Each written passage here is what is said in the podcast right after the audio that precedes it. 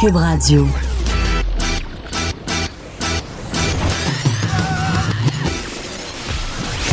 Pour elle, il n'y a jamais de mauvaise question. De 13 à 15. Les effronter. Avec Geneviève Peterson.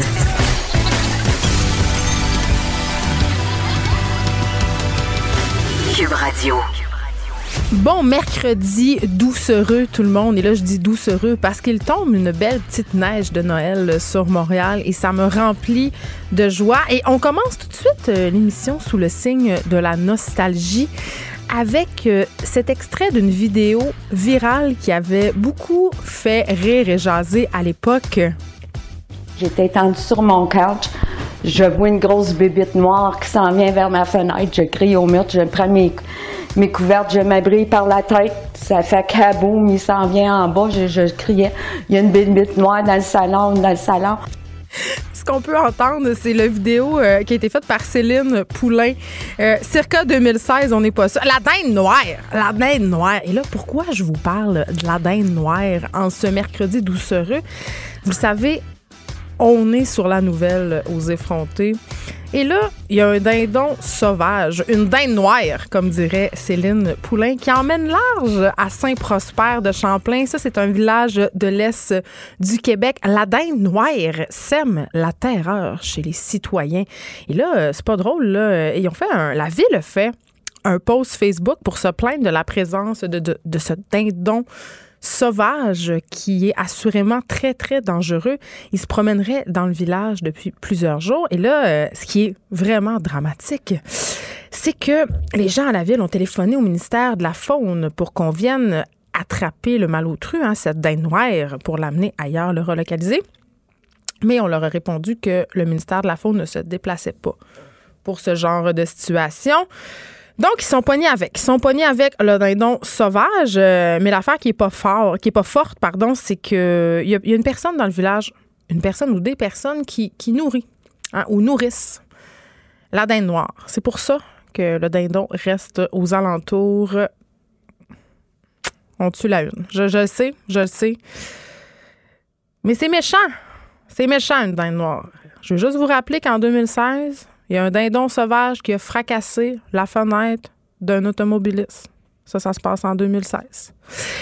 Euh, et là, la mairesse a commenté tantôt à LCN. Oui, oui, oui. Elle est venue nous parler des problèmes de dindon noir que doit traverser Saint-Prosper de Champlain hein, à l'approche des fêtes. Et elle nous a dit euh, les gens prennent leur marche le soir puis ils ont bien peur. Ils ont bien peur euh, du dindon sauvage. Mais je niaise puis je ris, mais c'est drôle, là. Mais c'est quand même agressif, un dindon sauvage, OK? Euh, si vous en voyez un, vaut mieux pas s'en approcher. D'ailleurs, c'est une bête assez difficile à chasser. C'est compliqué attraper euh, une dinde sauvage, mais en tout cas, c'est un dossier, euh, dossier qu'on va suivre avec beaucoup d'intérêt. On va vous tenir au courant de la situation du dindon noir à Saint-Prosper. Une autre vidéo plus récente, celle-là la vidéo de notre bon premier ministre et de plusieurs chefs d'État qui rigolent au départ de Donald Trump. Ça s'est passé mardi soir en marge du sommet de l'OTAN à Londres. Et là, évidemment, ça fait le tour du web parce qu'on peut voir Justin Trudeau avec Boris Johnson, qui est le premier ministre britannique, le président français Emmanuel Macron et Mark Rutte, le premier ministre des Pays-Bas, discutent à Buckingham Palace euh, à propos de euh, Donald Trump. Et là, aucun, des, de ces éminents leaders mondiaux ne semblait savoir que la conversation était filmée et aussi qu'il parlait assez fort pour être entendu. Mais il me semble qu'à l'ère des téléphones intelligents, on devrait quand même être au fait. Et dans la vidéo, ce qu'on entend, c'est le premier ministre britannique demande à Macron la raison euh, du retard euh, de Trump. Et là, euh, il opine la tête. Macron balbutie quelque chose, on peut pas l'entendre. Et Trudeau dit il est en retard parce qu'il prend 40 minutes pour une conférence de presse chaque fois. Et là, il rit de lui. Évidemment, ça n'a pas fait l'affaire du président américain qui a réagi en traitant Justin d'hypocrite il a même annulé une conférence de presse. Euh, il a précisé avoir euh, hein, parlé au premier ministre canadien dans le cadre d'un entretien. Il dit Je lui ai dit qu'il ne payait pas les 2% de son PIB promis pour les dépenses militaires, puis je suis sûr qu'il n'est pas content à cause de ça. Donc, il a annulé la conférence de presse à cet effet, notre bon vieux Donald. Mais là, quand même, le premier ministre Trudeau a réagi parce que c'est pas drôle, on le sait, nos relations avec les États-Unis, c'est très, très important. le premier ministre Legault, d'ailleurs, soulignait que c'est primordial pour le Canada d'avoir de bonnes relations avec notre voisin du Sud. Justin, il est allé de sa cassette, a dit écoutez, euh, je vous assure, j'ai une bonne relation avec le président américain Donald Trump. Il dit qu'il s'est pas moqué de lui en marge du sommet de l'OTAN. I beg to differ, comme on dit en bon français. Mais sans faire rire, cette histoire-là, ça nous démontre quand même que les chefs d'État sont des humains normaux et que même en marge du sommet de l'OTAN, ça ressemble à n'importe quel parti de bureau, c'est-à-dire tout le monde bitch tout le monde. Aujourd'hui, à l'émission, on reçoit Geneviève Perras, copropriétaire de Ressources intermédiaires, et Joanne Pratt, directrice générale de l'Association des ressources intermédiaires d'hébergement du Québec. Ces femmes-là dénoncent le manque de moyens de ces, établissements. On est en train de devoir en fermer tellement on manque de sous. Et on sait avec la population vieillissante, avec la population qui est en perte d'autonomie, mais c'est pas seulement les, des personnes qui sont à un âge avancé de la vie, qui sont dans ces ressources-là. Ça peut être aussi des jeunes qui ont eu des commotions cérébrales. C'est des gens qui sont en perte d'autonomie. Donc, c'est assez préoccupant. On aura aussi Véronique Yvon, députée de Joliette, porte-parole du troisième groupe d'opposition pour la famille sur le dossier des congés parentaux. Suite à l'annonce du ministre du Travail, Jean-François Boulet, concernant l'inégalité qui existait pour les parents adoptants, on va se demander est-ce que la carte va un peu trop vite avec ces projets de loi? Ça commence un peu à faire girouette. on revient en arrière sur plusieurs affaires. On dirait qu'on fait. On bâcle les affaires, on consulte pas les fonctionnaires. Euh, grossement, on essaie d'aller contre une machine peut-être qui est très puissante. On aura Alexandre Champagne que vous connaissez, euh, l'ex de Marilou évidemment, qui était dans le projet trois fois par jour et qui depuis euh, la fin de son association avec trois fois par jour, a gagné sa vie en donnant des cours de photo, en faisant de la photo aussi. Il y a beaucoup, euh, beaucoup de talent là-dedans, Alexandre Champagne. Il a annoncé cette semaine qu'il allait se concentrer, qu'il quittait la photo, en fait, pour se concentrer sur une nouvelle fondation, la Fondation Ciel, qui veut aider les jeunes à composer avec des enjeux de santé mentale qui sont en lien avec les médias sociaux. Donc, ça peut pas être plus d'actualité. On en a parlé tellement de fois ici à l'émission à quel point Instagram, Facebook, Snapchat, TikTok pouvaient créer une certaine détresse chez les jeunes. On va parler aussi de la situation bien délicate dans laquelle se trouvent les garderies privées non régies. Euh, on a dû enfermer certaines parce qu'un locataire du logement dans lequel se trouve la garderie est jugé une menace pour les enfants. Ça peut être un conjoint. Ça peut être un membre de la famille. Donc, les établissements carrément ont dû être fermés. On va en discuter avec Sophie Forgette-Bellec, présidente de l'Association québécoise des milieux familiaux éducatifs privés. Et je dois faire une petite confession. Mon fils fréquentait une garderie privée. Elle était régie, par contre. Mais je dois dire qu'à la garderie que mon fils fréquentait, il y avait un homme qui était là. Parce que l'éducatrice en garderie avait un certain âge. Donc, son mari, forcément, était retraité. Donc, il passait la journée à la garderie avec les enfants. Il l'aidait dans certaines tâches, comme préparer les dîners. Il sortait avec elle aussi dehors parce que c'était moins compliqué. Aidait à habiller les enfants, mettre leurs habits de neige. Et je dois vraiment avouer que quand j'étais arrivée à la garderie pour visiter, la présence de cet homme-là m'avait dérangée. Je m'étais dit, ah, je sais pas, je sais pas si j'aime ça qu'il y ait un monsieur. c'était un préjugé, évidemment, ce monsieur-là s'est avéré une soie. Euh, mon fils l'a beaucoup aimé, mais quand même, il y avait quelque chose en moi qui qui me dérangeait là-dedans. Aussi, il y a cet article euh, de la presse qui est sorti, les résultats d'une étude de l'Université Laval concernant la présence de matières potentiellement allergènes dans des crèmes et onguents vendus avec prescription au Canada. On va en parler avec une dermatologue qui a participé à cette étude-là. Alex Dufresne sera là aujourd'hui pour nous parler de comment on peut avoir un Noël éco-énergétique et autres facilités. C'est assez tough quand même dans le temps de Noël. J'en ai parlé euh, depuis un peu le début de la semaine euh, du gaspillage alimentaire, mais aussi du gaspillage de cossins. On le sait que on achète. Les boules de Noël et toutes les décorations euh, sont fabriquées dans deux villages au Bangladesh principalement. ce sont des gens qui sont exploités, qui travaillent dans ces usines-là, qui fabriquent les décorations de Noël, souvent dans des conditions inimaginables, qui respirent toutes sortes de matières. Il y avait eu un reportage il y a quelques années, on pouvait voir les travailleurs de ces usines-là. Ils sortaient de là la face rouge pleine de glitter. Donc vraiment, euh, Noël pour moi, j'aime l'esprit de Noël, j'aime le côté rassemblement en famille, mais ce que j'aime moins, c'est ce, côté consumériste acheter du papier d'emballage, acheter toutes sortes de petites affaires dont on n'a pas vraiment besoin chaque année sous prétexte que c'est Noël, sous prétexte qu'on doit avoir des choses neuves. Je sais pas. Je trouve qu'en ce moment, avec ce que la planète traverse, avec toutes les préoccupations écologiques euh, qui sont pas nouvelles, mais dont on se préoccupe nouvellement, je dirais ça, j'ai un petit malaise. Et pour vrai, là, j'ai fait un effort particulier cette année. Euh, j'ai pas acheté de décoration, j'en achèterai pas. J'essaie de réutiliser les mêmes affaires. Puis au niveau des cadeaux de mes enfants aussi, euh, ça sera au cœur de mes préoccupations d'essayer de pas trop être polluante en les emballant, d'essayer aussi. Euh, tu sais, pourquoi, dans le fond, on a besoin de, papier d'emballage? Il y avait ma cousine qui faisait le baptême de sa fille cet automne, puis elle a marqué dans l'invitation s'il vous plaît, pas de papier d'emballage pour les cadeaux, mettez ça dans des têtes d'oreiller, puis rapportez-le chez vous. Bonne idée, tu sais. On est comme dépendant de des systèmes de consommation dont on n'a pas besoin. Qui a dit qu'on avait besoin d'emballer du cadeau de Noël dans le papier? Personne. Les, fabricants de papier de Noël, c'est la réponse. Émilie Ouellette sera là aussi pour nous parler de la fameuse tradition des lutins de Noël. Cette tradition-là divise. Certains parents euh, trouvent ça génial, d'autres parents détestent ça, vraiment haïssent ça, trouvent que c'est une brique de plus sur le fardeau familial. Hein? une couche de plus sur la charge mentale que de trouver quel mauvais coup on va avoir à faire faire à ces lutins-là. Il y a toute une histoire hein, sur euh, les lutins de Noël, d'où ça provient, comment ça a commencé à être commercialisé. Puis il y a quelqu'un qui a fondé ça, c'est une personne qui habite au Saguenay-Lac-Saint-Jean. Et cet homme-là s'est fait quand même assez avoir par euh, la compagnie qui désormais fait fabriquer ces lutins en Chine. Je veux qu'on parle de la liste d'attente euh, des CLSC pour avoir accès aux services psychosociaux. Je parle des psychologues, entre autres, des psychoéducateurs, des travailleurs sociaux. Euh, c'est un sujet dont on a parlé cette semaine, le manque de ressources. Il y avait cette lettre ouverte hier dans le devoir euh, des, professionnels du milieu de la santé qui insistaient pour qu'on ait accès à plus d'aide pour régler les problèmes de santé mentale. Et, je veux, je, vais être super honnête avec vous, il y a un de mes enfants en ce moment qui est sur une liste d'attente pour avoir accès à des services psychologiques. Euh, au CLSC parce qu'on a traversé une séparation, ça fait deux ans. Euh, puis je trouve que, moi, je crois beaucoup à ça, l'aide psychologique. Je trouve que ça fait du bien. Moi, je vois un psychologue régulièrement. J'ai pas peur d'en parler. Je trouve que c'est important de prendre soin de sa santé mentale. Puis je voulais un peu tester le système.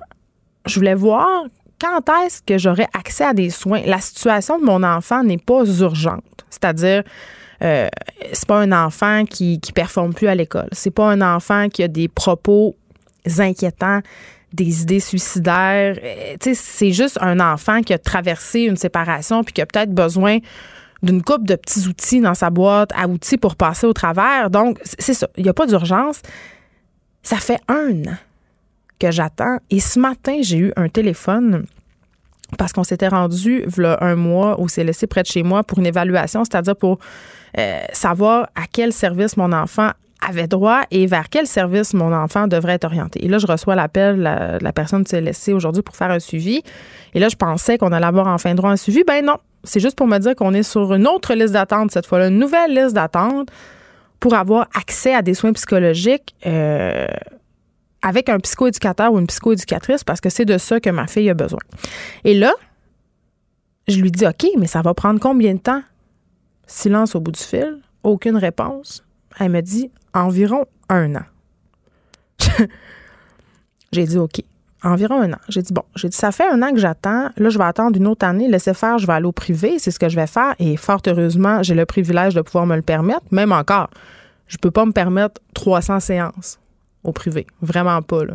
Mais en psychoéducation, c'est une dizaine de séances. Donc, ça fait quand même 1000 dollars. Honnêtement, c'est pas donné.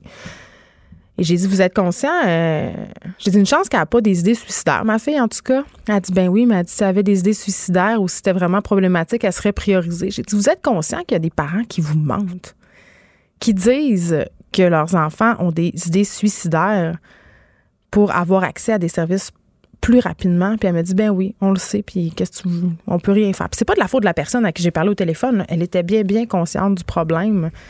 Et elle était bien au fait que certains parents jouaient avec le système en guillemets. Moi, j'ai des amis qui m'ont dit de le faire. J'ai des gens qui m'ont dit Regarde, c'est facile, tu vas avoir accès à des services psychologiques au CLSC, puis ça évite. Là, dit que ton enfant t'a dit qu'il voulait mourir. Tu vas voir, ça va aller bien vite. Mais je vais pas faire ça. Je vais pas faire ça. Parce que ça voudrait dire enlever la place à un enfant qui, lui, manifeste véritablement des idées noires. Donc voilà, c'est quand même aberrant et je trouvais que ça illustrait absolument très bien tout ce dont on parle ces temps-ci avec toutes les commissions d'enquête, euh, les, les consultations, les lettres ouvertes dont on vous parle ici. Il y a vraiment un problème avec notre système de santé. Euh, il est crowded, on manque de ressources. On va en parler euh, tantôt avec les résidences pour personnes semi-autonomes. vraiment, c'est préoccupant et c'est dommage de constater qu'il faut se rendre très loin dans nos problèmes de santé mentale pour qu'on daigne intervenir de façon gratuite, pour que l'État fasse quelque chose.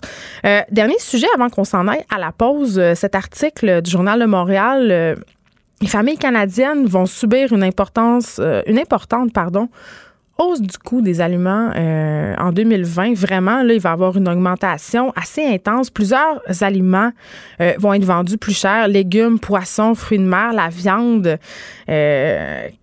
Qu'est-ce qui explique ça? Ben, plusieurs affaires. Euh, premièrement, la peste porcine dont on a parlé l'autre fois euh, en Chine, changement climatique, les échanges avec euh, les autres pays, l'augmentation du coût de la vie. Et il y a beaucoup de gens, quand on parle d'augmentation du prix de la nourriture, qui sont comme, mais les, salaires, ils augmentent aussi.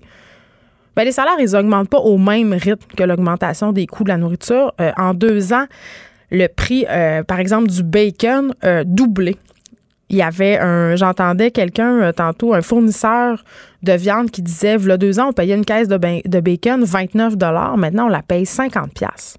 Je veux dire, c'est quand même intense. Et on le sait, la nourriture, ça occupe une importante partie de notre budget paradoxalement, c'est souvent là aussi où les gens coupent quand ils manquent d'argent parce que c'est facile, tu le vois aller.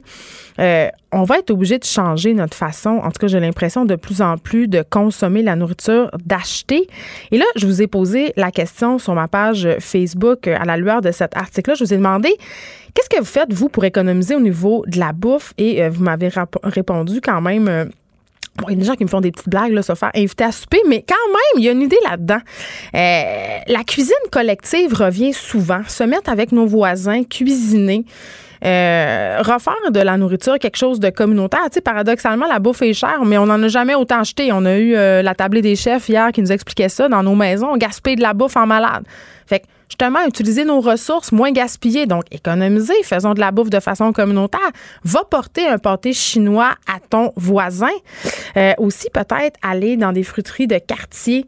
Euh, bonne façon d'économiser. Et là, bon, beaucoup de gens me citent euh, des grandes marques.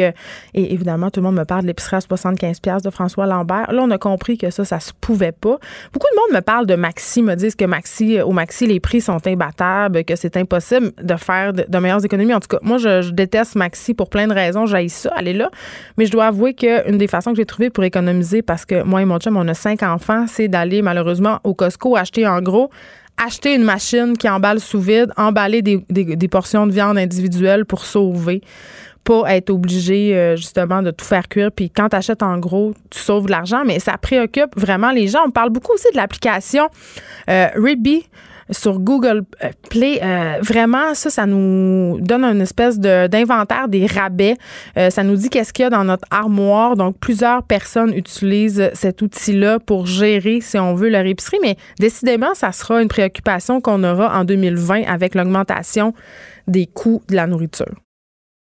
Écrivaine. Blogueuse. Scénariste et animatrice.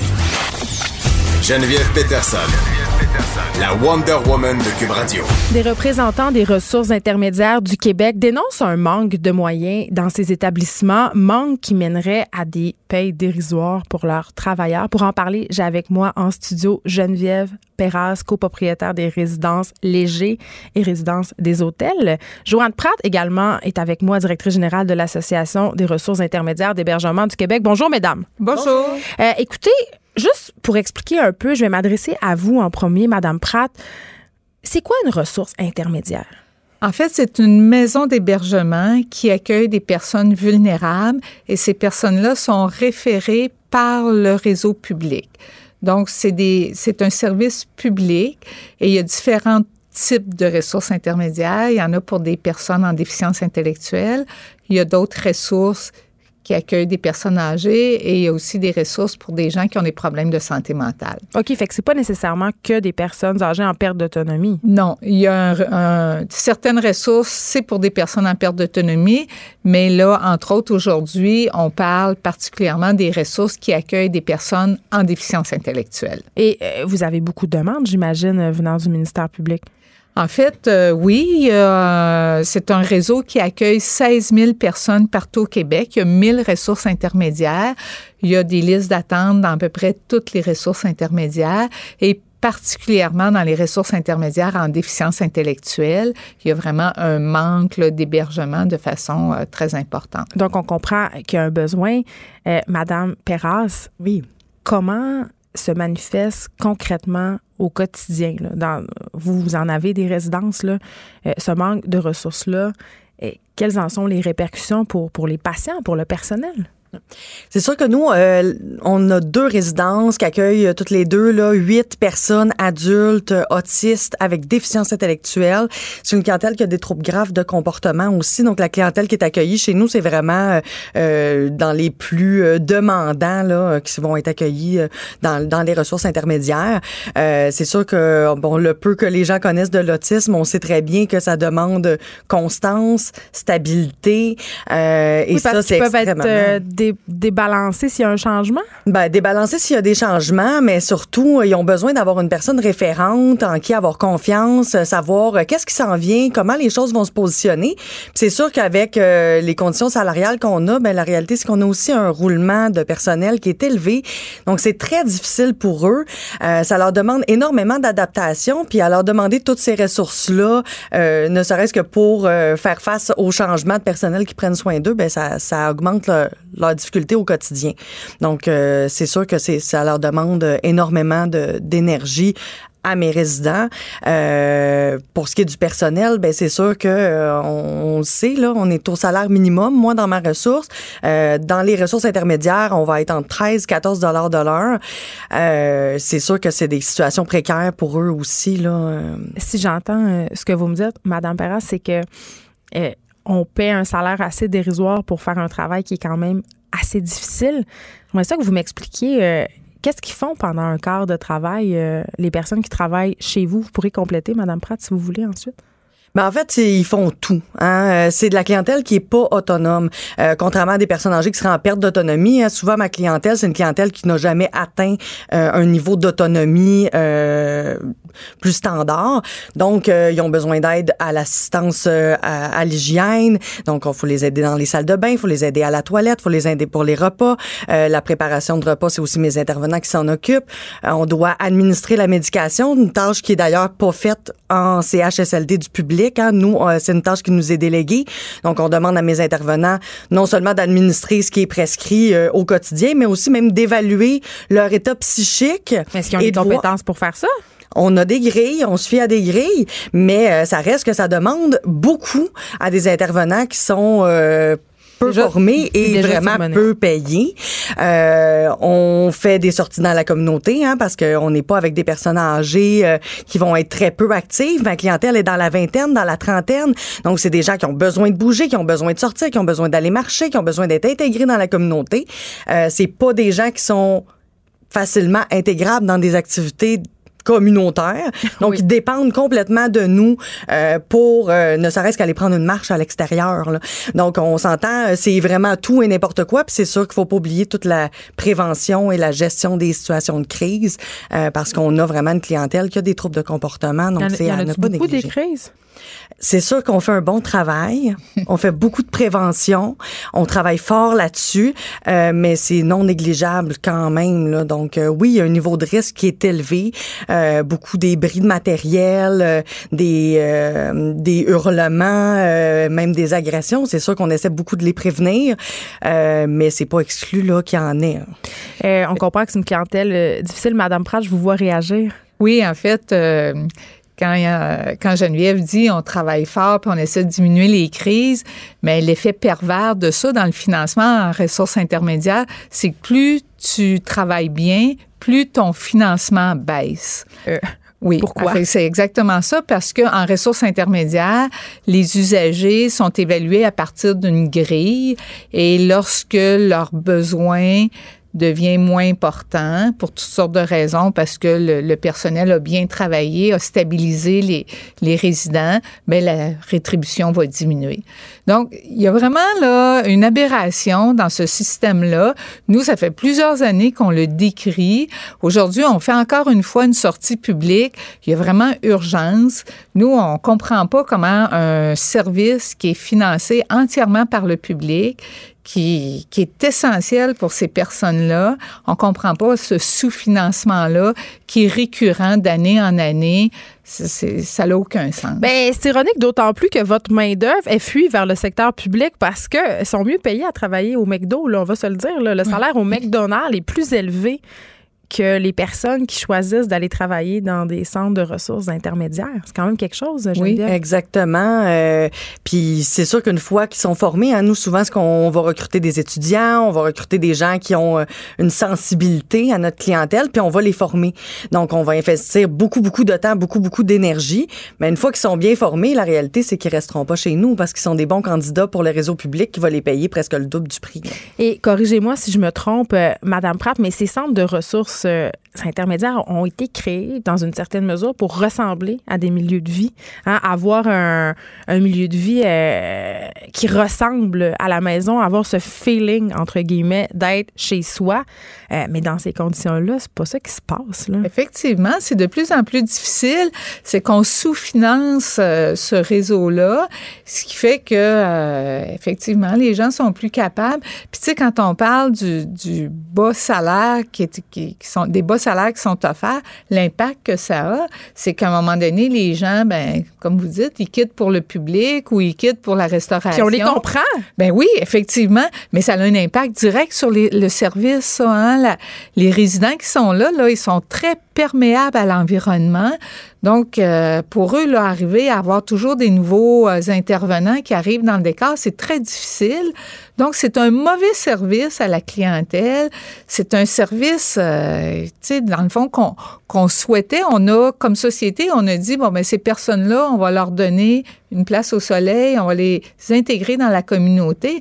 Mais là, il faut mettre les ressources nécessaires pour être capable de, de maintenir ça. Geneviève Perras, j'imagine que les familles sont inquiètes aussi. Ces gens-là, ils sont entourés de, de personnes qui, qui, les ont placés là en les croyant en sécurité euh, pour qu'ils puissent recevoir des soins qui sont adéquats. Euh, c'est sûr que certaines familles sont inquiètes. Mmh. Euh, c'est sûr que je reviens quand même sur le fait que euh, on offre des services de qualité. C'est jamais un compromis ça qu'on qu'on va accepter de faire, de réduire dans la qualité de service, mmh. mais l'énergie que ça nous demande pour réussir à donner un service de qualité oh, il y en a avec une baisse ça. de qualité là, on entend partout souvent. C est, c est, vous n'avez pas le choix à un moment donné. Il faut faire ce que vous avez, c'est-à-dire pas grand-chose. Non, effectivement. mais comme je dis, c'est qu'on va s'investir plus, on va être plus présent, on va mobiliser plus de ressources, euh, puis même les équipes des centres de réadaptation vont se trouver elles-mêmes à s'investir plus, qui est un coût social de toute façon. Là. Fait qu'ils gagnent pas au final notre gouvernement euh, à nous sous-payer. Euh, ce qu'il faut savoir, c'est que euh, en ressources intermédiaires, on parle d'environ 120 dollars par jour pour une place par personne, alors que dans le public, on parle de 320. Donc c'est 73 000 dollars par année par personne qui est économisé sur le dos des personnes vulnérables, sur le dos des intervenants qui sont dévoués euh, à prendre soin d'eux. Donc, c'est complètement injuste et c'est complètement inacceptable, la situation. Et le premier ministre Legault, quand même, a avoué que les préposés dans le réseau public n'étaient pas assez payés. Euh, on le sait, le salaire d'entrée dans le réseau public, c'est 23 de l'heure. Alors, pourquoi trouve-t-on acceptable de maintenir euh, la moyenne 13-14 de l'heure dans les ressources intermédiaires? J'aimerais beaucoup lui poser la question. En fait, nous aussi. En fait, on lui pose la question, effectivement, parce que c'est, il y a vraiment une injustice oui. là, euh, claire là-dessus, effectivement. Nous, ce qu'on demande, là, nous, ce qu'on dit, c'est à travail égal, salaire égal. Il n'y a aucune raison pour que les préposés qui travaillent dans les ressources intermédiaires gagnent 14 dollars de l'heure en moyenne, alors que le réseau public commence à 22 dollars. Il n'y a aucune raison pour ça. D'autant plus qu'on est financé 100 par, euh, par, par le eux, public, donc. effectivement. Puis c'est un service qui est essentiel. S'il n'y a pas de ressources intermédiaires, ils vont aller dans le réseau public à des coûts beaucoup plus élevés. Donc, à un moment donné, euh, c'est ça. Mesdames, merci Geneviève Perras, copropriétaire des résidences Léger Résidences des hôtels Joanne Pratt, directrice générale de l'Association des ressources intermédiaires d'hébergement du Québec. On va continuer à suivre ce dossier-là, bien évidemment. Merci beaucoup. Les effronter. Avec Geneviève Peterson. Les vrais enjeux, les vraies questions. Vous écoutez Les effronter. Le gouvernement euh, Legault qui a fait volte-face mardi à propos euh, du dépôt du projet de loi 51 sur les congés parentaux. Vous savez, ça avait fait tout un tollé les parents adoptants qui n'avaient pas le droit à autant de congés que les parents euh, biologiques. J'en parle tout de suite avec Véronique Yvon, députée de Joliette, porte-parole du troisième groupe d'opposition pour la famille. Bonjour, Madame Yvon. Bonjour. Écoutez, vous avez été euh, vraiment aux côtés des représentants euh, des parents adoptants par rapport à ces fameuses semaines de congé parental. Comment vous accueillez euh, la nouvelle du gouvernement Legault de finalement revenir sur sa décision? Ben, globalement, on accueille ça très positivement. C'est mm. ça sur quoi on travaille avec acharnement depuis le dépôt du projet de loi la semaine dernière. Euh, donc, euh, ça a été assez extraordinaire de voir à quel point il y a eu une mobilisation rapide des parents adoptants, des organismes en petite enfance, en adoption, euh, à quel point les Québécois aussi, les parents biologiques, beaucoup, beaucoup se sont manifestés pour soutenir les gens. Oui. Donc, je pense que le gouvernement a vite réalisé que non seulement il brisait une promesse qu'il avait faite noir sur blanc en campagne électorale, non seulement ça tenait pas la route quand on regarde les besoins des enfants, mais ça tenait pas la route de l'opinion publique non plus. Donc, on l'accueille très positivement, mais évidemment, il faut regarder ensuite les détails, puis est-ce que des fois, euh, chat échaudé craint l'eau froide? Donc, on espère que ça va être vraiment concret et que ça va être exactement ce qui a été dit hier parce qu'il reste des petites zones d'ombre. Ben c'est ça. Parlons-en parce que moi j'ai une question. Je l'ai suivi quand même d'assez près ce dossier-là. Je trouvais ça assez aberrant moi-même comme mère et euh, il y avait quand même des inégalités à l'intérieur même des parents adoptants. Euh, par exemple, les parents adoptants à l'étranger versus ceux qui adoptent au Québec. On n'a pas le droit, avait pas le droit au même nombre de semaines de congé. Là, est-ce qu'on sait s'ils auront finalement le droit à, au même nombre de semaines ou ça reste quand même euh, dans une certaine mesure, inéquitable? Ben, c'est ça.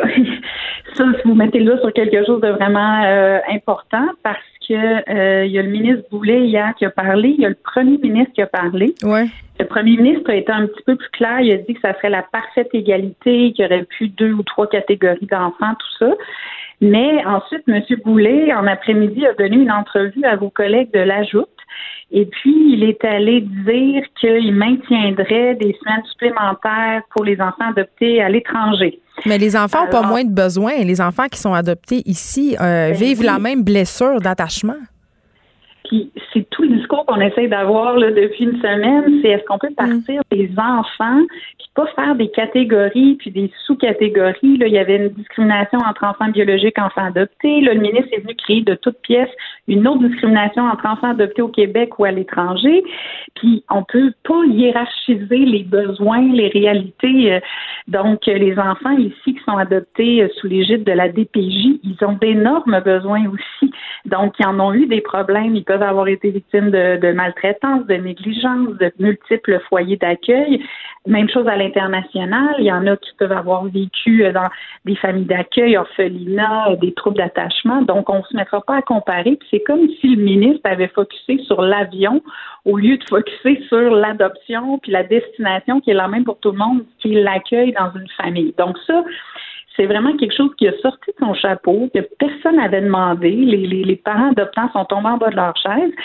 ça n'a pas de bon sens de garder une différence parce qu'en ce moment, il y a une forte majorité, les deux tiers des adoptions, ce sont des adoptions québécoises et à peu près un tiers des adoptions internationales. Mais les adoptions québécoises, euh, il faut le préciser, là, c'est beaucoup des adoptions en banque mixte. Il y a une dizaine d'adoptions par année qui sont des adoptions euh, classiques, en guillemets. C'est pas, c'est, difficile. Oui. Oui, oui, oui, il faut que les gens comprennent bien, effectivement, l'espèce d'idée qu'on voyait il y a 40, euh, 50 ans de bébés qui euh, sont à une crèche et qu'on va adopter quand ils ont quelques jours de vie, c'est pas un scénario qui existe, comme vous le dites très bien. Peut-être une dizaine par année de mères qui confient tout de suite à la naissance le bébé à l'adoption euh, en toute volonté et tout. La, la balance, là, vraiment la grande majorité, ce sont des enfants qui sont euh, adoptés parce qu'ils sont placés par la DPJ. C'est ça, il y a un problème. difficile. Exactement. Et puis là, les parents acceptent d'être famille d'accueil dans le but de les adopter si, comme on le pressent, les parents biologiques ne pourront pas s'occuper à long terme des enfants. Bon, ben c'est une bonne nouvelle quand même euh, que le gouvernement Legault fasse volte-face dans ce dossier-là, mais quand même, ils sont en train d'en faire une habitude. Je veux qu'on se parle de ça, Madame Yvon, parce que là, le gouvernement a fait marche arrière pour la question euh, des parents adoptants, ce qui est une bonne chose. Ensuite, on a fait marche arrière euh, pour ce qui a trait à la réforme en immigration, là, toute cette histoire avec les étudiants étrangers qui a fait couler beaucoup d'encre. Euh, coudon, on est tous dans une approche qu'on pourrait qualifier de populiste? Moi, je pense qu'on est dans une approche euh, d'improvisation et de manque de rigueur. Vraiment? Euh, ben, je veux dire, il y a peut-être du populisme. Je veux dire, ce gouvernement-là a des connotations populistes, ça, c'est sûr. Mais en même temps, on veut ça, un gouvernement qui nous écoute. Je pense que les gens ont l'impression, c'est ça, d'être entendu. Moi, je, je, suis quelqu'un qui, depuis qu'il est en politique, milite pour le droit à l'erreur et euh, de reconnaître l'erreur. Parce que je vous dirais qu'il y a 10-15 ans, un politicien qui admettait une erreur, là, ça faisait la une des journaux, puis ça se pouvait dessus, puis c'était épouvantable. Alors que là, je pense que tout le monde, la classe médiatique, la classe politique, comprend que c'est mieux de ne pas s'entêter dans une direction qui n'a pas de bon sens, d'admettre son erreur, puis de corriger. Ça, je pense tout le monde est d'accord. Moi-même, j'aime beaucoup mieux une approche comme ça. Mais ceci dit, faut pas que ça arrive à toutes les semaines parce que, je veux dire, c'est très important quand un ministre en arrive à déposer une réforme comme pour le PEC ou un projet de loi carrément comme le ministre Boulay pour l'assurance parentale la semaine dernière je veux dire, il est supposé avoir travaillé son projet de loi là, de longue haleine depuis des mois avec ses collègues, les comités ministériels, les fonctionnaires. Tout doit être vraiment bien ficelé. Et puis là, ce qui est complètement inquiétant, c'est que tu te dis, coudon, c'est-tu parce qu'ils veulent aller trop vite? Mm. Parce qu'ils sont entêtés sur certains dadas où euh, ils entendent des avis qui sont pas sérieux. Est-ce qu'ils écoutent leurs fonctionnaires? Moi, c'est ma question parce que c'est une machine bien rodée. On sait, là, c'est long faire changer les choses au gouvernement. Puis j'ai l'impression que parfois, euh, peut-être qu'on bouscule un petit peu les affaires. Ben, moi, j'ai l'impression que des fois, ils arrivent avec des idées qui tiennent pas vraiment la route, en tout respect. Puis là, c'est comme un peu euh, préparé à comme on peut, mais euh, c'est pas clair clair parce qu'ils veulent aller trop vite ou bien ils ont mal consulté. Dans, dans, le cas de l'adoption, franchement, il y a personne qui comprend. Le seul argument sur lequel, dans lequel le ministre s'est réfugié, c'est de dire. C'était compliqué. il pourrait y avoir un argument juridique pour dire que les mères biologiques pourraient poursuivre le gouvernement si les enfants adoptés avaient le même nombre de semaines de présence parentale. Donc, je pense que personne euh, peut s'imaginer que des parents biologiques poursuivraient le gouvernement pour priver les enfants adoptés du même nombre de semaines. Mm-hmm. Peut-être qu'un fonctionnaire dans son bureau peut imaginer là, de manière totalement théorique que ça pourrait arriver. Mais à un moment donné, le rôle d'un ministre, c'est de dire OK, merci, vous m'avez mis ça, mais je vais mettre ça de côté parce que je pense pas qu'il y a de chance que ça arrive. En plus, on a des avis juridiques complètement inverses qui disent que c'est plutôt les enfants adoptés, leur famille, qui pourraient poursuivre le gouvernement pour discrimination. Bref, ça tenait pas la route. Alors, c'est bien un gouvernement qui admet ses erreurs, mais en même temps, il faut qu'il garde une crédibilité. Et puis, tu peux pas arriver à chaque semaine avec une réforme brouillonne faire en sorte que euh, tu es obligé de, reculer puis de réajuster le, tir parce que ça fait pas sérieux, ça manque de rigueur, ça brise un peu la, confiance. Là, on comprend qu'ils sont encore très, très populaires, mais quand même. Oui, on l'a vu dans l'élection, ça j'entends. Très bien. Euh, Véronique Yvon, merci beaucoup de vous avoir, nous avoir donné votre avis sur euh, ce volte-face du gouvernement CAQIS par rapport au dépôt de ce projet de loi 51, député de Joliette et porte-parole du troisième groupe d'opposition pour la famille. Écrivaine. Blogueuse. Scénariste et animatrice. Geneviève Peterson. La Wonder Woman de Cube Radio. Le photographe Alexandre Champagne a annoncé cette semaine qu'il quittait la photo pour mettre sur pied une fondation qui vise les enjeux de santé mentale auprès des jeunes euh, par rapport à leur utilisation des médias sociaux, particulièrement. Alexandre Champagne est au bout du fil. Bonjour Alexandre. Bonjour. Écoute, ça fait longtemps que, qu'on essaye de se parler à l'émission. Je suis contente d'avoir trouvé un prétexte pour enfin t'amener à mon micro. euh, puis là, t'es pas là parce que t'attends ton char au garage. Donc, euh, merci. Non, c'est ça. ouais, c'est une manière de le présenter. ben, le mul- Là, non, mais.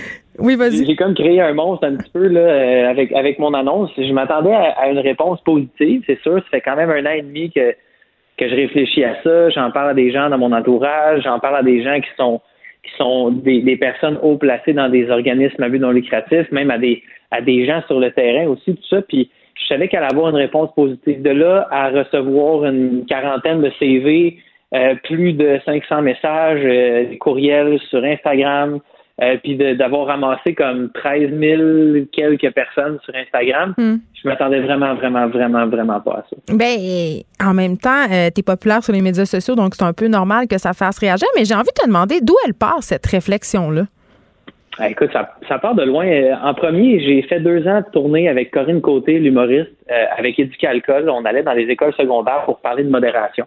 J'avais trouvé ça cool de mélanger ce que j'aimais faire dans la vie avec une main tendue vers les jeunes pour inspirer une génération qui s'en venait à avoir des comportements sains reliés à la consommation d'alcool. Je trouvais ça vraiment cool. Ça a été comme ma première expérience de mon travail professionnel avec des jeunes, puis mon ma première expérience aussi de travail professionnel pour donner de l'aide. Puis j'avais trouvé ça vraiment intéressant. Euh, ensuite de ça, ben j'ai j'ai fait une, euh, je m'étais créé une page à peu près au même moment, une page Facebook en 2008 euh, qui s'appelait à l'époque les fan pages. Fait que tu pouvais avoir une page où tu partageais ton travail, tu parlais de toi. Ça faisait un peu office de blog, de site web. C'était totalement gratuit. Fait que j'avais trouvé que l'outil était extraordinaire. Euh, puis je m'étais parti une page, puis à ce moment-là, tout le monde me disait Waouh, t'es es quand même assez prétentieux de, de faire ta propre fan page. Euh, puis moi, je, ça me dérangeait pas. Puis après ça, un an et demi, deux ans plus tard, tout le monde emboîtait le pas. Puis même aujourd'hui encore, il y a des gens qui sont comme Hey, on se fait une page Facebook pour la compagnie ou pour le, le projet. Tu sais, fait que, euh, en fait, j'ai, réalisé tout le potentiel que ces, médias sociaux-là avaient. Puis au fur et à mesure que ça a avancé, bon, j'ai fait contrat de gars qui a eu une portée euh, assez débile pour l'époque sur les réseaux sociaux. Après ça, ben j'ai rencontré une fille qui faisait des muffins. Euh, on s'est embrassé, j'ai fait des photos des muffins, puis là, ben, on a mis ça sur Internet. Ça a fait ça a fait boule de neige. Ensuite de ça, ben, j'ai quitté trois fois par jour. J'ai parti mon propre studio, j'ai donné des cours de photos à beaucoup, beaucoup de personnes. Puis j'ai toujours pris les médias sociaux pour leur, leur, leur potentiel extraordinaire à développer des choses, créer des opportunités, me donner du travail, parler de mon travail, parler de causes qui me tenaient à cœur. Puis euh, avec trois fois par jour, à un moment donné, on, on se faisait dire que nos photos étaient trop parfaites, qu'on vivait pas dans la réalité. Puis ça me faisait quand même quelque chose, la mission première de trois fois par jour, c'était de transformer la relation entre les gens et la nourriture. Donc on s'adressait principalement aux gens qui étaient aux prises avec des troubles de comportement euh, alimentaire. Mais je suis contente, Puis, euh, je suis contente que tu ouvres la porte à ça parce que euh, je voulais un peu aborder la question là, bon euh, trois fois par jour, ça fait partie de ton passé là, sauf que quand même tu sais la détresse sur les médias sociaux, j'en parle souvent ici à l'émission euh, la pression qu'on peut ressentir justement trois fois par jour, toute la mise en scène qu'il y avait autour de ça, la mise en scène de la vie familiale, tu sais on le sait là, il y a, il y a une politique éditoriale, tout est blanc, c'est magnifique, mais quand même ça Ah, contribue. je, serais, je serais surprise d'apprendre qu'il y a zéro politique éditoriale. C'est juste. La- Puis ça, c'est un truc que je vais défendre jusqu'à temps que je meure. Euh, on n'a jamais fait ça en le calculant. On a toujours. Non, c'est pas ça que je veux dire. C'est pas ça que je veux dire. Attends, je reprends. Euh, ce que je veux dire, c'est qu'il y avait une certaine image, tu sais, euh, blanche, léchée. C'est très, très joli. C'est beau. Moi, j'aime ça, regarder ça. C'est comme de la life porn. Tu sais, j'adore ça. Ben, c'est parce que, tu sais, si tu veux inspirer des gens à cuisiner puis à s'approcher de ce que tu fais, moi, j'aurais pu faire des photos de moitié de sandwich dans des Tupperware, dans la cafétéria au bureau. C'est pas un problème, mais on n'aurait pas eu le succès puis on n'aurait pas eu la portée pour notre message qu'on a eu si ça avait été ça. Mais t'en étais conscient de cette pression-là. Tu, tu l'as dit tantôt. Ça te fait de quoi? Ben, en fait, oui, puis ben, en fait, moi, ce qui, ce qui m'avait touché, c'est que les gens disaient, tu sais, là, je veux, je veux recevoir, puis je trouve que ça fait pas assez trois fois par jour. Puis je me disais, tu sais, nous, ce qu'on fait, là, c'est juste qu'on veut inspirer les gens à, se réunir autour d'un repas, puis on, on fait des belles images pour ça, on fait des belles, tu sais, on a besoin de beauté dans la vie. La pulsion de la beauté, c'est essentiel à la survie d'une personne. Oui, il faut manger, il faut tout ça, mais on a aussi un besoin de voir des choses qui sont belles puis de s'inspirer de ces affaires-là. Puis no- nous, notre mission, c'était ça. Fait que, à partir du moment où j'ai commencé à comprendre qu'il y avait un stress relié à l'image, moi, je suis photographe, ça fait 27 ans que je fais de la photo. Ouais. J'ai fait tout le marketing avec Marie-Lou pour trois fois par jour. Comme je les connais les messages clés, j'ai travaillé avec des agences, puis tout ça, puis j'étais tanné de mettre mon intelligence au profit de plus grandes corporations, puis mon, intelligence au, profit de ma réussite personnelle. Puis je me suis dit, tout ce que j'ai appris dans les 12 dernières années, je vais rapper ça, puis je vais me servir de toutes les forces que j'ai, la scène, la communication, le marketing, les idées, le développement, la vente, euh, ces affaires-là, je veux m'en servir pour aider les autres. Puis les personnes que je veux cibler, c'est vraiment les jeunes parce que on pourra pas leur enlever les téléphones et les outils des mains, mais je pense qu'on peut leur montrer comment s'en servir adéquatement. Puis je fais partie de la génération qui a connu le avant et le après. Moi, j'ai mm. passé une enfance au complet, une adolescence pratiquement au complet. En fait, une adolescence au complet sans médias sociaux. Jusqu'à ma secondaire 5, euh, Facebook n'existait pas. 2005, j'étais j'étais déjà à l'École nationale de l'humour, ça venait de commencer. Fait que moi, primaire, secondaire, j'ai pas connu ça. Puis je dis toujours que j'ai trouvé ça difficile d'être un adolescent. Puis j'imagine pas qu'est-ce que c'est avec des plateformes où chacune des erreurs que tu fais peut être diffusée à des milliers de personnes. Il n'y a pas de fin, là. Et, ben, c'est ça. Puis, c'est un couteau à double tranchant. Puis moi, les gens qui disent les médias sociaux, c'est de la merde, je suis vraiment pas d'accord avec ça. Ben, moi, je pense qu'il faut donner de l'éducation. Il faut, il faut former des gens pour parler aux jeunes. Il faut, il faut former les jeunes pour l'utiliser comme il faut. Puis moi, ce que je veux, c'est que les jeunes aient des outils et un guide pour prendre ces outils-là et rayonner eux-mêmes, rayonner autour d'eux, puis avoir un impact positif globalement dans leur utilisation. Fait que ça, c'est juste de leur montrer comment faire. Si je donne un marteau à une personne qui a aucune conscience, une chance sur deux qui se mettent à tout détruire, une chance sur deux qui se mettent à construire quelque chose. Fait que c'est un peu le même principe. Puis moi, ce que je veux, c'est ramasser le plus d'informations possible avec un observatoire que je vais mettre sur pied qui va servir d'un espèce de, de, de, think tank qui va ramasser de l'information sur les médias sociaux. Je veux, je veux comprendre c'est quoi l'enjeu parce qu'on dit beaucoup Ouais, les médias, les médias sociaux, ça fuck les jeunes, mais on n'a pas vraiment beaucoup de données à ce niveau-là. On le sait qu'il y a une corrélation entre l'augmentation de l'anxiété et des symptômes de dépression. La chercheure Patricia Conrad l'a démontré dans deux études qui ont été publiées récemment euh, pour la fondation du CHU Sainte-Justine. Il y a des études aux États-Unis qui commencent à faire la corrélation entre l'augmentation du taux de suicide chez les 12 à 17 ans. Chez les garçons, on a une augmentation de 30% depuis 2015. Ils sont déjà surreprésentés. Ouais. Comment tu dis? Ils sont déjà surreprésentés, euh, les garçons, dans les statistiques sur le suicide. Donc, ça vient encore euh, ajouter à ben, tout ça. Exactement. Puis aussi, les jeunes filles de 11 à 14 ans, ça double à chaque année le cas de suicide depuis 2015. Puis on n'est pas encore capable d'associer l'utilisation des médias sociaux à ça parce que il y a tellement de métriques qu'on prend pas en considération. Par exemple, c'est quoi qu'on fait sur nos sur nos téléphones. Si moi, tu vois, ce matin, je suis allé dans un café, je répondais à des courriels. Une personne qui est de l'extérieur qui me voit faire, elle dit il a passé les deux heures et demie au café sur son sel. C'est vrai, sauf qu'en même temps, j'ai répondu à 67 courriels, puis j'ai eu le temps de consulter une dizaine de CV, j'ai booké des rendez-vous, j'ai fait beaucoup de choses là-dessus. C'est une chose que j'aurais pas pu faire il y a 10 ans, mais je l'ai faite là sur mon téléphone, j'avais pas envie de sortir mon laptop, j'étais bien. Il y avait une chaise euh, avec une couverte, fait que je, me suis comme dans ce coin-là. Puis comme j'étais bien sur mon sel, je faisais mes affaires. Mais comme c'est ça qu'il faut enseigner aux jeunes, il faut arrêter de diaboliser il faut arrêter de, les gronder, de les chicaner. Les adolescents sont très intelligents, puis ils sont amplement capables de poser des gestes et de se mobiliser pour faire quelque chose de mieux avec ça. Fait que moi, mon but, c'est de ramasser de l'information, c'est de nourrir un centre d'éducation qui va être des professionnels qui vont se promener un peu partout à travers le Québec, incluant moi, qui va faire des, conférences. Euh, inviter des gens à des journées conférences avec des spécialistes en la matière, des psychologues, des, des psychiatres, des médecins, des intervenants, des psychologues d'école, des choses comme ça. Puis ensuite de ça, ben, les profits qu'on va générer vont servir à la fondation qui va remettre des bourses en argent à des jeunes qui vont s'être démarqués de manière exemplaire sur les réseaux sociaux. Tu as parlé tantôt de la détresse euh, que vivent les jeunes par rapport euh, aux médias sociaux, parfois, pas tout le temps, parfois, je pense que c'est important de le souligner, Alexandre Champagne. Toi, est-ce que tu en as vécu de la détresse par rapport à l'utilisation des médias sociaux, à ta présence sur les médias sociaux? Euh, pas vraiment, en fait. Les, choses qui m'affectaient des fois, c'est quand on, on, faisait des publications avec trois fois par jour, puis c'était repris dans les médias, mais avec un angle qui était complètement tordu. Déformé. Euh, ça, ça des, ouais, puis ça, ça me ça me faisait quelque chose parce que je me disais, il y a une personne intelligente au bout de ça qui a décidé, qui a fait le choix de passer cette information-là de façon détournée pour, je sais pas, ramasser des clics, avoir mm. de, de l'attention, whatever. Puis ça m'a toujours un peu gossé parce que je me suis dit, tu sais, c'est pas fair. Euh, mais en même temps, je c'est moi qui choisis comment je réagis à ça. Ça me faisait bien ben, ben de la peine. À un moment donné, euh, Olivier Bernard, qui est le pharmacien, qui est un gars euh, pour qui j'ai une admiration sans borne, euh, Marie-Jo avait fait une recette de smoothie vert, puis elle avait dit smoothie détox. OK? Puis à l'époque, on commençait la discussion par rapport à ce qui détoxifie l'organisme. Puis Olivier avait pris ça de manière très gentille pour dire, écoute, c'est pas vraiment comme ça que ça fonctionne, mais c'est bien la mission que tu t'es donnée avec trois fois par jour. Puis les gens avaient pris juste la partie, c'est pas comme ça que ça fonctionne, puis avaient commencé à traiter Marilou de conne et d'affaires épouvantables. On recevait des menaces de mort, des choses comme ça. Fait que, tu sais, j'ai pas vécu de détresse, mais j'ai vécu un gigantesque what the fuck. Comme, qu'est-ce, c'est quoi qui se passe? Pourquoi quelqu'un doit mourir parce qu'il a fait des jus verts? Je, je, je comprenais pas. Puis, tous ces questionnements-là, j'en suis venu à la conclusion que pour vrai, j'ai tellement de connaissances là-dedans, j'ai tellement d'énergie, puis, puis de temps à mettre là-dedans que c'est ça que je veux faire.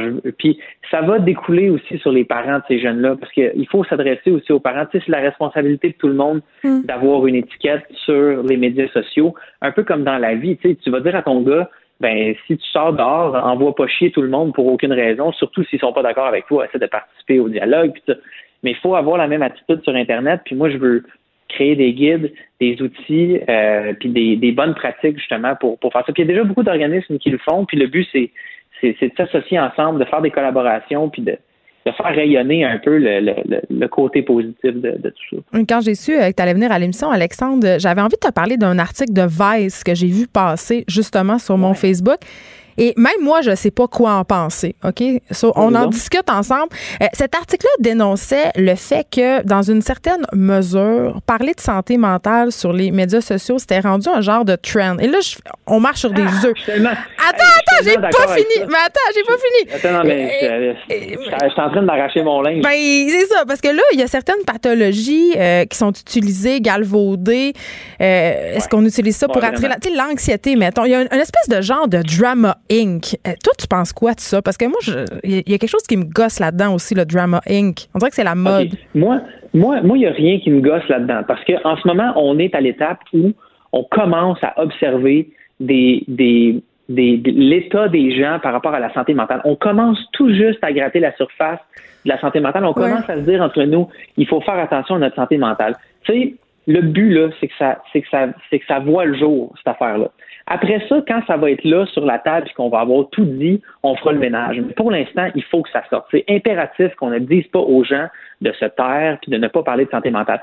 Que ce soit Michael, 19 ans, qui fait un post sur Facebook pour dire j'ai des troubles hmm. d'anxiété ou que ce soit Caroline, 33 ans, qui avoue qu'elle a vraiment des problèmes, qui est allée chez le médecin et qu'elle a été diagnostiquée comme étant bipolaire.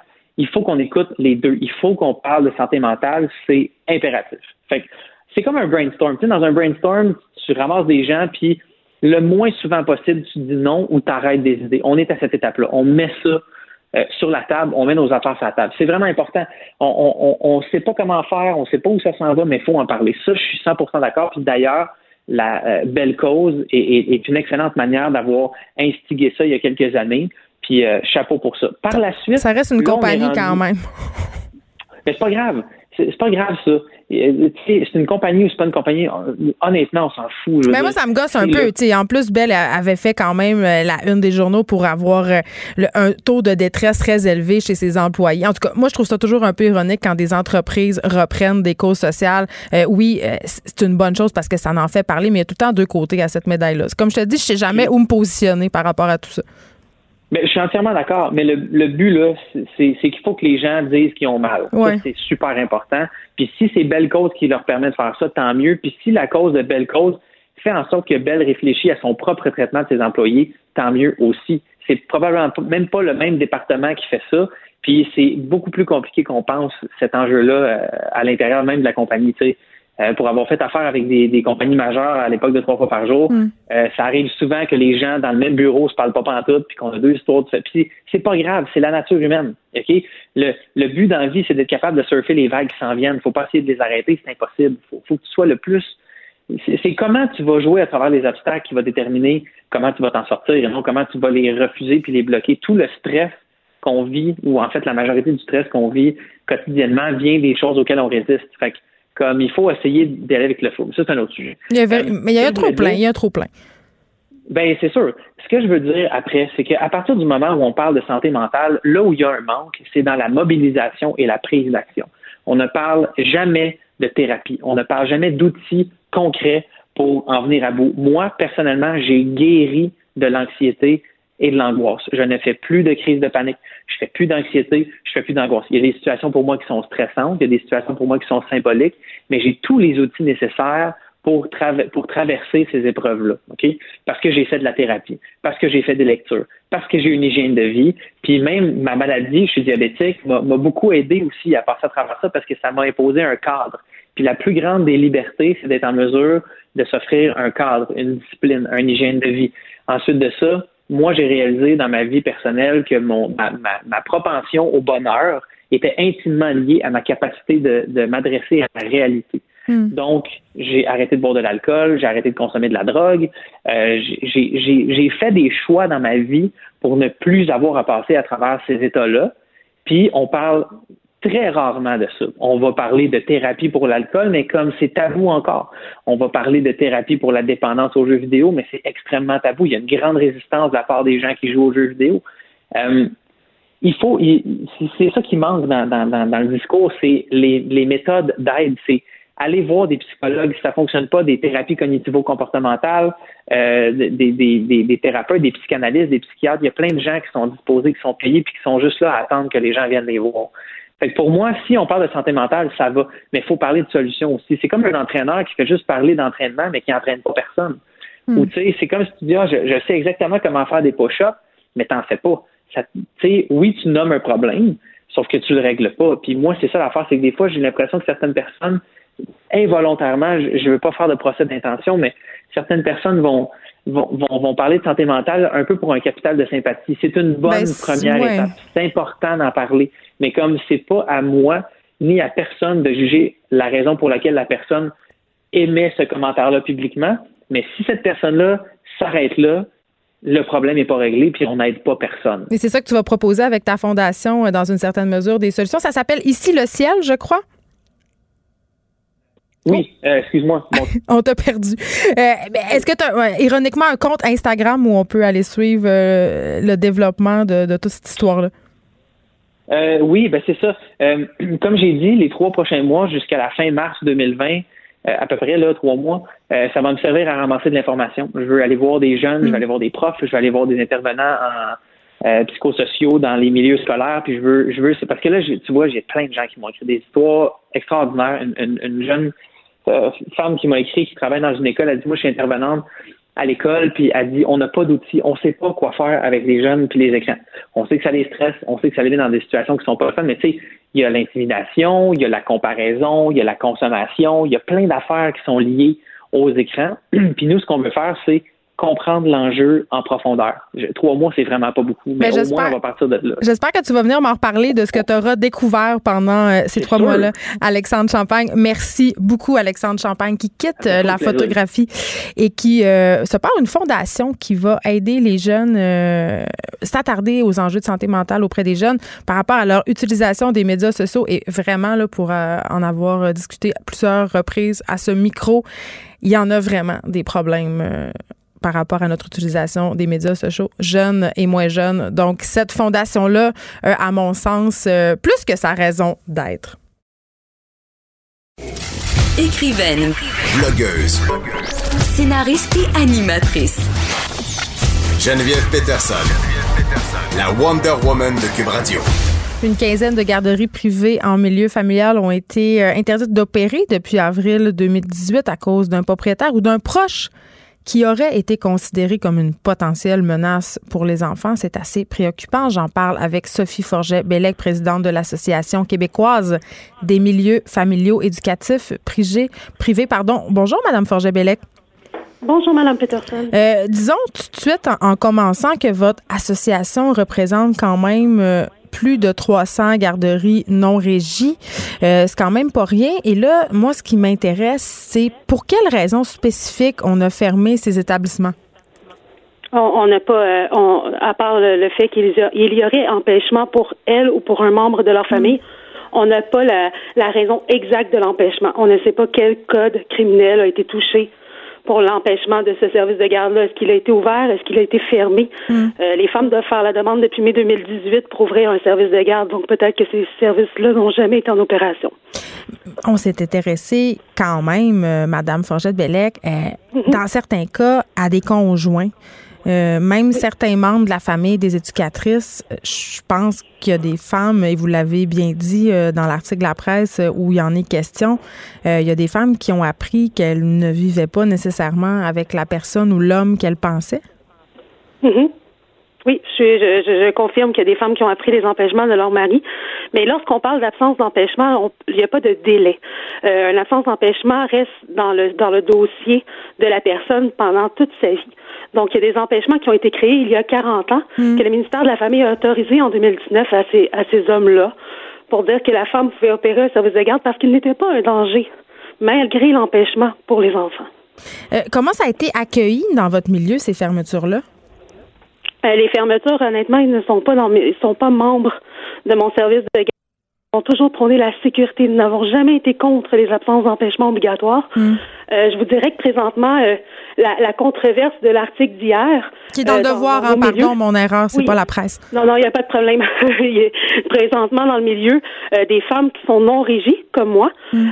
c'est que les femmes régies en bureau coordonnateur, lorsque vous allez faire une visite d'un service de garde non régie, vous allez avoir le papier d'absence d'empêchement de tous les gens qui résident dans la résidence. C'est obligé. C'est obligé. C'est la loi du non reconnu. Lorsque vous allez dans un milieu de garde dit public, subventionné ou simplement reconnu par le ministère de la Famille, vous ne verrez jamais ce document-là. Donc? Jamais vous le verrez. C'est dans les bureaux coordonnateurs, c'est resté à l'interne. Donc, ce que vous me dites, c'est qu'on ne peut pas être sûr? Ben, il y en a des services de garde reconnus que le conjoint a des empêchements et que ça a été autorisé par le ministère de la Famille. Hum, ça a été autorisé par le ministère de la Famille dans la mesure, j'imagine, où ces empêchements-là, et c'est pas le cas dans le cas qui nous intéresse, n'interfèrent pas avec la sécurité des enfants, là, que ces empêchements-là ne représentent pas une menace. Au même titre que les 106 ont été autorisés dans nos milieux de garde sur le 253 et qu'il y en a encore 112 à l'étude. On n'a pas le chiffre qui a été refusé en milieu de garde reconnu pour les mêmes empêchements que les 15 femmes qui ont été refusées dans nos milieux.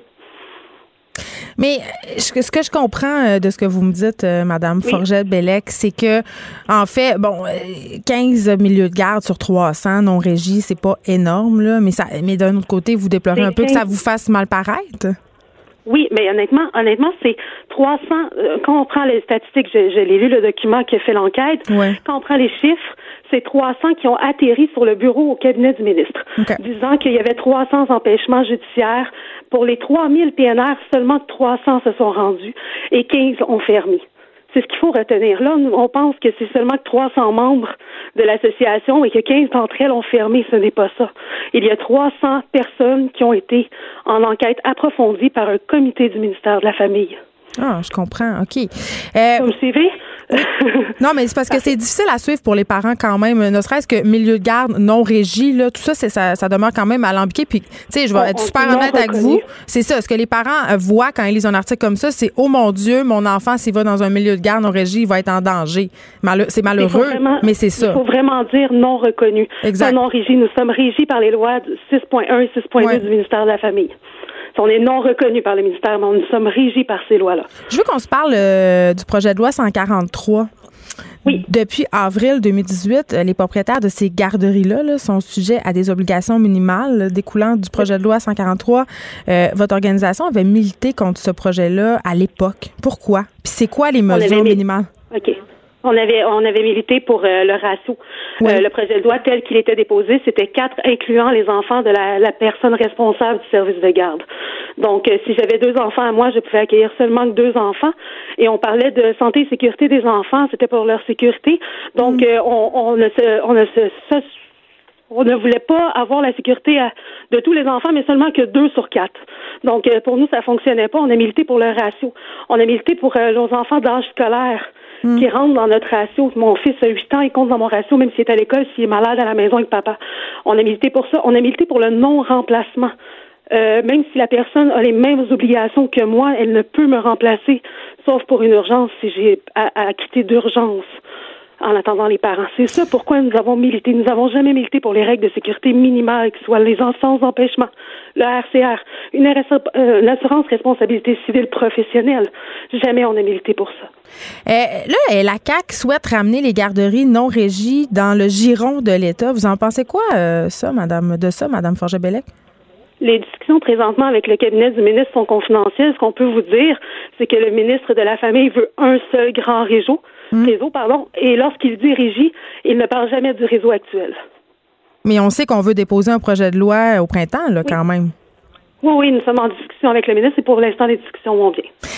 Très bien. Sophie Forget-Bellec, merci. Vous êtes présidente de l'Association québécoise des milieux familiaux éducatifs privés. On se parlait par rapport à cette quinzaine de services euh, de garderies privées, en fait, en milieu familial, qui ont été interdits d'opérer parce qu'il y avait soit un propriétaire ou un proche euh, de, de l'éducatrice ou de l'éducateur en garderie qui était considéré comme une potentielle menace pour les enfants. Écrivaine. Blogueuse. Scénariste et animatrice. Geneviève Peterson. La Wonder Woman de Cube Radio. Marie-Claude Hull est là, dermatologue spécialisée en allergie de contact, parce que là, on apprenait, une étude nous apprenait, une chance qu'on a les études pour faire euh, des émissions, mais quand même, étude qui, moi, m'a inquiété parce que j'en utilise des crèmes euh, qui ont des cortisoïdes dedans. Beaucoup de crèmes et, ont, et ont vendues sous prescription pour traiter des dermatites contiendraient des produits potentiellement allergènes. Et c'est une étude de l'Université Laval. Bonjour, Madame Hull. Oui, bonjour, Madame Peterson. Ben, OK. Là, juste qu'on se comprenne bien, là, c'est un peu paradoxal qu'on nous vende des crèmes pour traiter des dermatites, des problèmes d'allergie locale et que, et que ça puisse, euh, en revanche, nous causer d'autres problèmes de peau, de causer des réactions allergiques. Tout à fait. C'est quelque chose qui est vraiment méconnu. Euh, ce qu'il faut comprendre, c'est que les, les les crèmes, les onguents de corticostéroïdes, c'est toujours c'est, le traitement de première ligne pour la plupart des maladies de peau. Euh, mais la molécule en tant que telle, il faut qu'elle soit mise dans, dans quelque chose qu'on va être capable d'étendre. Fait que ce soit une crème, un onguent. Puis c'est faut, donc faut la diluer dans dans un véhicule. Il faut qu'il y ait des agents de conservation pour pas que ça soit contaminé avec des bactéries ou des moisissures. Et c'est ces ingrédients-là qui peuvent aussi causer des allergies. Là, on parle de quelles crèmes? C'est quoi les crèmes qui sont en question? Ce sont des crèmes en vente libre? Des, Non, ce sont seulement des crèmes sous prescription. Fait que l'étude portait seulement... C'est encore pire! ben oui, oui et non, euh, parce que les, mêmes ingrédients vont être dans les crèmes en vente libre. Mais l'étude, c'était vraiment juste sur celles qui étaient prescrites. Donc, il y a 140 de ces crèmes-là disponibles au Canada que les médecins peuvent prescrire. Puis, euh, malheureusement, la composition, euh, écoutez, on n'est pas des encyclopédies vivantes, on n'est pas capable de, connaître par cœur, ça va être quoi tous les ingrédients non médicinaux de ce qu'on prescrit. Alors, le but de l'étude, c'était de recenser, mais euh, qu'est-ce qu'il y a vraiment là-dedans? Question de sensibiliser ben, la communauté médicale, puis aussi les gens qui l'utilisent. Ben moi, ça me stresse parce que je me dis, bon, si j'ai un problème dermatologique, puis je me rends chez le médecin, est-ce que je vais me retrouver à empirer mon cas en utilisant la crème de prescription que le médecin va m'avoir donnée? Parce que lui, il l'aura peut-être pas vu, cette étude-là, là, Madame Hull. Euh, ben, il faut il faut remettre ça en perspective. Alors, le, le, il n'y a pas de risque de réaction allergique grave. Il n'y a pas d'anaphylaxie, hein, comme des allergies alimentaires, où on pourrait en mourir. Le pire qui arrive, c'est que la dermatite ou la maladie de peau ne répond pas à la crème, ou même ça va empirer la dermatite. Donc, si on utilise notre crème qui a été prescrite par notre médecin et que bon, mais ça calme le problème, ça améliore, on sait qu'on ne sera pas allergique à ça. Donc, ok. Euh, ce sont seulement ces répercussions-là qu'on peut avoir euh, à cause de la présence justement de ces composés allergènes-là dans ces médicaments ou il y en a d'autres? Euh, les, répercussions, ça va être de, ça va être vraiment d'une allergie retardée qui se présente vraiment seulement sur la peau. Donc, il va y avoir des rougeurs, des démangeaisons. Euh, on s'entend, ça peut être très inconfortable et très incommodant, mais ça, c'est pas dangereux pour notre vie. Et là, ma question quand même va être la suivante. Est-ce mm-hmm. que les compagnies pourraient fabriquer des crèmes, exemple d'allergènes, il me semble, je sais pas. Euh, c'est une excellente question. On a quand même recensé, il y avait quand même 76% des produits qui en contenaient, mm. puis 25% qui en contenaient pas. Donc, c'est possible d'en produire 100. Euh, Et pourquoi ils le font pas d'abord? Parce que, ben, écoutez, là, je, là, je suis, moi, je suis dermatologue, je suis pas dans, je, je fabrique pas les produits. vous devez bien euh, avoir votre petite hypothèse. Bien sûr. c'est que le, il faut absolument qu'ils mettent des agents de conservation, sinon la, crème va devenir pourrie dans, dans, dans notre dans notre pharmacie. Euh, très rapidement, en dedans d'un mois. Puis le, le, nombre de molécules possibles en agent de conservation, il n'y en a pas des millions. Donc, il, il joue avec une puis une autre. Puis pour que ce soit cosmétiquement acceptable, si on veut pas que ce soit tout graisseux quand on se met ça sur, sur la peau, les choix sont un peu limités. Donc, il y a cette partie-là L'autre partie, c'est que je pense que les allergies, le type d'allergie qu'on parle, c'est les allergies de contact ou les allergies retardées. C'est quand même assez méconnu. Donc, je pense qu'on gagne à ben, faire plus d'études comme ça pour que les gens et les, les, mm. les, entreprises pharmaceutiques soient aussi au courant. Je profite euh, que vous soyez là avec moi, Madame Hull, pour euh, vous poser des questions sur les allergies de contact. Si jamais mm-hmm. euh, ça nous arrive, qu'est-ce qu'il faut faire? Parce qu'on a tendance beaucoup, ben, en tout cas moi, là, on a tendance à s'auto-traiter, à suivre, si on veut, des conseils de grand-mère, aller sur des forums de discussion, acheter justement des produits en vente libre, mais c'est pas nécessairement efficace. Non, effectivement. Bon, une, allergie de contact, ça va se présenter, comme je disais tout à l'heure, avec des rougeurs, des démangeaisons sur la peau. Mm. La, première chose à faire, si on pense qu'on est allergique à un produit qu'on peut utiliser, c'est de diminuer le plus possible le nombre de produits. Souvent, ce que je vais voir dans, dans ma pratique, c'est que les gens, bon, là, ils ont une rougeur, là, oh, je vais mettre un peu de polysporin, là, ça empire. Ben, je vais aller m'en acheter une autre, puis je vais changer de crème, puis là, je j'en essaie deux, trois. Plus on augmente le, le, nombre de produits, plus on augmente le risque. on irrite notre peau encore Exactement. Donc, de diminuer le plus possible le, nombre de produits qu'on utilise, ce serait mon conseil numéro un.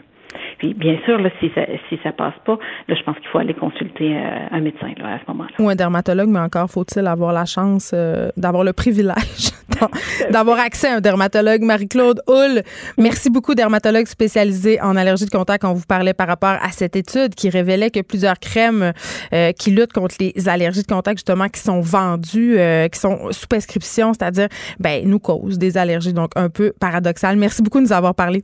Ça me fait plaisir. Bonne journée. Bonne journée. Les, effrontés. Avec Geneviève Peterson. Les vrais enjeux. Les vraies questions. Vous écoutez. Les effrontés. Parlant euh, de vrais enjeux, euh, il y aura France Bédard à l'émission de Mario Dumont tantôt. Euh, France Bédard, la mairesse de Saint-Prosper, va venir donner un petit update sur la dinde noire qui emmène large dans cette municipalité de l'Est du Québec. Et là, Alex Dufresne est là, elle est crampée. Pourquoi ça te fait rire? Il y a une dinde noire qui terrorise des villageois. C'est parce que j'ai encore la dinde noire, la dinde noire. On l'a fait jouer au début de l'émission. On va jamais l'oublier. jamais mon couch. De On sait pas hein, si les assurances l'ont payé. Mais c'est surtout que c'est une dinde qui terrorise un village au complet. Là, il y a des gens qui m'ont écrit pour me dire qu'on disait un dinde. Fait que hein? je sais plus, je sais plus vers quel sein vouer. Est-ce que je sais pas? Donnez-moi la réponse. Une dinde noire. Euh, aujourd'hui, Alex, euh, bon, on va se parler de Noël. Ouais. Parce que là, j'ai pas fait mon décompte aujourd'hui. Il reste 21 jours, gang. Tu le fais à tous les jours? Tu euh, dis je calendrier de l'avant? Je troll le monde. Ouais, mon calendrier de l'avant, 21 jours euh, avant l'abandon total, en tout cas, de nos régimes. Oui. J'ai tellement. Je vais me lâcher lousse dans le gluten, le sucre raffiné. En tout cas, toutes les Comment ça s'appelle le sandwich roulé que vous mangez ah, le, Le pain sandwich. c'est dégueulasse. Puis même la version pour les riches, là. Euh, c'est quoi, la euh, Avec le fromage Philadelphia ou le club cheese whiz, là. c'est tout aussi dégueulasse. Moi, le pain mouillé, j'ai un grand problème avec ça. Mais bon, là, Mais je viens vous parler d'un Noël éco-énergétiquement responsable, pas n'importe quel Noël. Mais c'est quand même, en tout cas, pour moi, un temps qui me gosse pour ça parce qu'il y a tellement de gaspillage. Hey, les, euh, je sais pas si c'était comme moi, mais à chaque année, quand on déballe l'orgie de cadeaux, ça en soi, ça me gosse, mais tu sais, tout le monde sac le papier d'emballage dans, dans, des sacs verts. Là. Ça, c'est non. Dans des sacs verts, dans le sens dans des sacs de poubelle? Tu penses que les gens vont mettre ça en récupération? Euh, non, absolument pas. C'est ça. Les, les, gens le mettent aussi dans le feu. Mais tu vois, ça, c'est, c'est le fun que tu parles du papier parce que c'était mon, c'était mon deuxième sujet. Mais non, mais on va parler de l'anguille avant. OK, parfait. C'est ça. quand même drôle. ce que je voulais. Une anguille de Noël? Une anguille de Noël pour passer. Une anguille éco-énergétique. Alors là, Geneviève, je sais pas si tu savais, mais tu pourrais éclairer ton sapin de Noël avec une anguille électrique cette année. C'est très poétique. Et sauver sur l'hydro grandement grâce à ça. Ben, genre. Ouais. en fait, c'est quoi, je me suis fait chicaner par mon chum. Pourquoi? Euh, parce, que, tu laissais le sapin la nuit? Non, c'est un faux sapin, fait que ça, c'est pas grave. Mais euh, moi, je j'ai décidé de rien acheter de nouveau cette année en termes de décoration. OK, sauf peut-être un petit arrangement sur mon Bon, OK. Mais ça dure toute l'année. C'est un bouquet d'hiver. OK? Que tu gardes toute l'année ton bouquet de Noël. Super. Il y a une loi contre ça aussi. Non, mais c'est comme les décors d'Halloween après le 30 Non, c'est correct. Ah, je veux juste dire qu'en installant le bouquet d'hiver dehors, j'ai jeté mes citrouilles d'Halloween. OK. mais euh, ceci dit, moi, j'ai un escalier qui descend. Euh, dans, jusque dans mon sol un escalier en tourbillon et j'ai installé euh, des lumières dans cet escalier pour faire festif, mais c'est pas des LED. Puis là, je me suis fait chicaner par mon chum comptable. Il dit, Ouais. tu sais que ça va te coûter plus cher en électricité. J'ai dit, quoi, de 15 cents? Puis là, c'est ça, on est rendu là dans la discussion.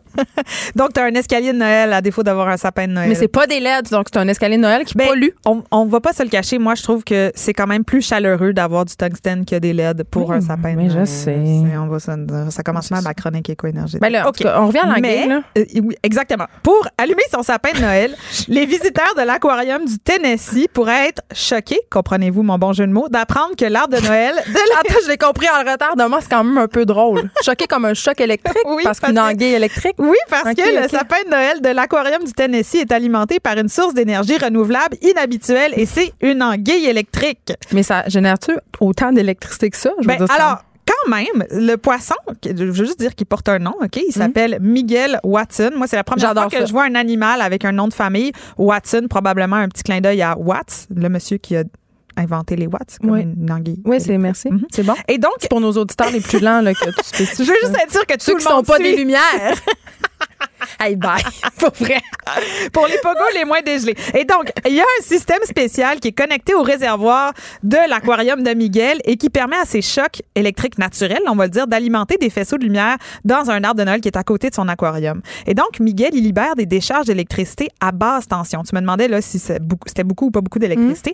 Alors, il y a différents niveaux d'électricité. C'est à basse tension quand il cherche euh, de la nourriture. Ben voyons. Et ça, ça va se traduire dans l'arbre de Noël par un clignotement faible et rapide des lumières de Noël. Mais quand il mange ou qu'il est excité, Sexuellement? euh, il le précise pas. Euh, Miguel va émettre des chocs de tension plus élevés qui provoquent des plus grands éclairs dans le sapin, des plus gros flashs. On devrait le faire avec les hommes. Je suis certaine qu'ils peuvent générer de l'électricité. Ils peuvent allumer ta guirlande dans ton, dans ton escalier. Je pense que oui. Et donc, l'aquarium du Tennessee espère que l'arbre de Noël euh, va permettre aux gens d'apprécier la puissance de l'anguille électrique. Parce que les anguilles, on va se le dire, c'est pas les préférés poissons du monde. Mais je sais pas, moi je trouve ça creepy, puis je pense que c'est à cause des vraiment dans la petite sirène. Puis à chaque fois que je vais au Kim Fat, ça c'est un magasin où tu vas acheter de la bouffe euh, de différents pays d'Asie. J'essaie de le dire sans sonner raciste, j'ai peur. Je sais. En tout cas, de la nourriture d'ailleurs, ok? J'aime ça, c'est super bon les mets chinois. il, y a, il y a des, il y a des aquariums de poissons vivants Ouais. dans le fin des fond. anguilles? Il y a des anguilles, Ouais, puis je, trouve ça vraiment épeurant. chic. Ça oui, je fait sais. peur. Ça fait peur. Puis, à ce qui paraît, l'anguille, c'est le, c'est le poisson le plus dur à attraper, à pêcher et à prêter. C'est méchant, c'est comme la dinde noire des océans. Elle terrifie tous les villageois. Tous les pêcheurs. Et je, je veux te dire une autre affaire à propos de Miguel Watson Languille. c'est que Miguel Watson Languille du Tennessee a son propre compte Twitter. Et son compte Twitter Ah. Faut est dire, alimenté. faut dire Twitter. Twitter. C'est ça. Et son compte Twitter est alimenté par Miguel. Et donc, oui. Comment ça se peut? Ben parce que il y a des euh, étudiants puis des chercheurs euh, du Tennessee qui ont euh, qui ont fait du codage avec un centre qui s'appelle iCube au Tennessee Tech University, qui est une unité d'innovation pour les étudiants et les professeurs. Et ils ont combiné l'in- l'ingénierie électrique et la communication d'entreprises émergentes pour donner à l'anguille une voix. Et donc, quand elle émet des petits éclairs, des gros éclairs, des plus gros chocs, ils ont a- associé ça avec des des onomatopées d'anguille. Et donc, sur le Twitter, tu peux lire Shazam ou Kambalabaloo. ou Hey, on n'arrête plus de progrès. Oui, alors il y a toutes sortes de tweets. Mais c'est comment Euh, c'est euh, le nom si on veut aller le suivre là, c'est euh, Miguel Languille, c'est quoi? eh, c'est très drôle. Le compte Twitter, c'est Electric Miguel, parce que il, en anglais, c'est anguille. Ah. Electric Miguel pour Mais le j'aime ça, c'est le genre d'affaire qui sert à rien dans la vie, mais c'est le fun. Je Absolument. sais pas. Hey, a- on entend de la musique, c'est Est-ce que c'est toi Alex qui a pas fermé a ton pas cellulaire? fermé mon téléphone Est-ce qui appelle? Moi, je veux savoir Moi, je pense qui que c'est appelle. Miguel Anguille. Est-ce Attends, ben je sais pas, on va savoir qui appelle euh, en premier. C'est qui? C'est-tu ta mère? Non. C'est qui? Si ça avait été ma mère, on aurait répondu. OK, non, on répond pas. Non. OK, euh, là, on revient sur le papier d'emballage. C'était ton deuxième Oui, je sujet. sur le papier d'emballage. On en jette un charpe, une barge. Euh, c'est pas anodin, là. Il y a une étude. Attention, tout le monde. C'est pas anodin. Après la dinde noire, le papier d'emballage. À ça. Cube, on traite des vraies nouvelles. Euh, euh, sans On est sur la nouvelle, juste je. J'aime ça dire ça, être sa nouvelle. En tout cas. Euh, les Canadiens jettent à chaque année à Noël le poids de 100 000 éléphants. Là, ça, c'est pour les moins vite, là, pour qu'ils comprennent ça ressemble à quoi le poids. Mais en réalité, C'est une, image. oui, c'est une image. 100 000 éléphants, les amis, de papier d'emballage que les Canadiens seulement Mais c'est gros comment un éléphant? Euh, ben, peut-être genre. gros comme le studio. Oui, C'est dirais, gros, un éléphant. C'est immense. Mm. C'est gros comme la pièce dans laquelle vous êtes. J'ai aimé la détresse dans tes yeux au moment où j'ai posé cette question dont tu n'avais aucunement la réponse. Non, je n'ai pas la réponse. Mais euh, ça équivaut à 540 000 tonnes de papier qu'on retrouve à chaque année dans les sites d'enfouissement. Et là, le mot-clé, hein, Geneviève, c'est site Mais d'enfouissement. ma question va être Donc, assez pas simple. le recyclage. C'est ça, ça, ça se recycle du papier d'emballage Ça quand se même. recycle absolument. Mais pas celui-là en espèce de petit Exactement. papier d'aluminium qui déchire. là. Ne pas acheter le papier d'emballage avec des reflets dorés ou en aluminium. Tout ce qui est métallique, c'est terrible pour l'environnement, c'est terrible pour les gens qui mais le ça fait font. riche. Ça fait chic, ça fait riche, mais il faut trouver d'autres solutions d'emballage parce que le Les groupe... têtes d'oreiller. mais oui, euh, le groupe Zero Waste, euh, Zero Waste Le Canada, journal de Montréal. Zéro déchet euh, a mené une étude sur ces déchets-là et il propose aussi des alternatives parce que euh, il y a quelque chose d'hallucinant dans le fait que c'est 540 000 tonnes de papier à chaque année à Noël dans les poubelles, pas dans le recyclage. C'est con, là, euh, Imagine ce qu'il y a en plus dans le recyclage, ce qu'on a en plus coupé comme arbre puis créé comme papier puis qui est jeté dans les dans les feux de cheminée. Donc, il faut trouver des alternatives. Mais comment je vais allumer Euh, mon feu si c'est pas avec du papier d'emballage? Ben, tu as déjà pensé au Journal de Montréal? Oh, elle ne reviendra plus, cette chroniqueuse. non, mais j'ai déjà emballé mes cadeaux avec du, jour- du papier journal, puis c'est très beau. Ben, alors, exactement. Là, j'ai passé un peu de temps à mon grand désarroi sur Pinterest pour vous offrir. Mais non, des- qu'est-ce que t'as fait là? Ben, pour vous offrir des alternatives, parce que c'est pas vrai qu'on va acheter des cadeaux ou offrir des cadeaux, si on peut éviter de les acheter et les Mm. fabriquer nous-mêmes, c'est encore mieux.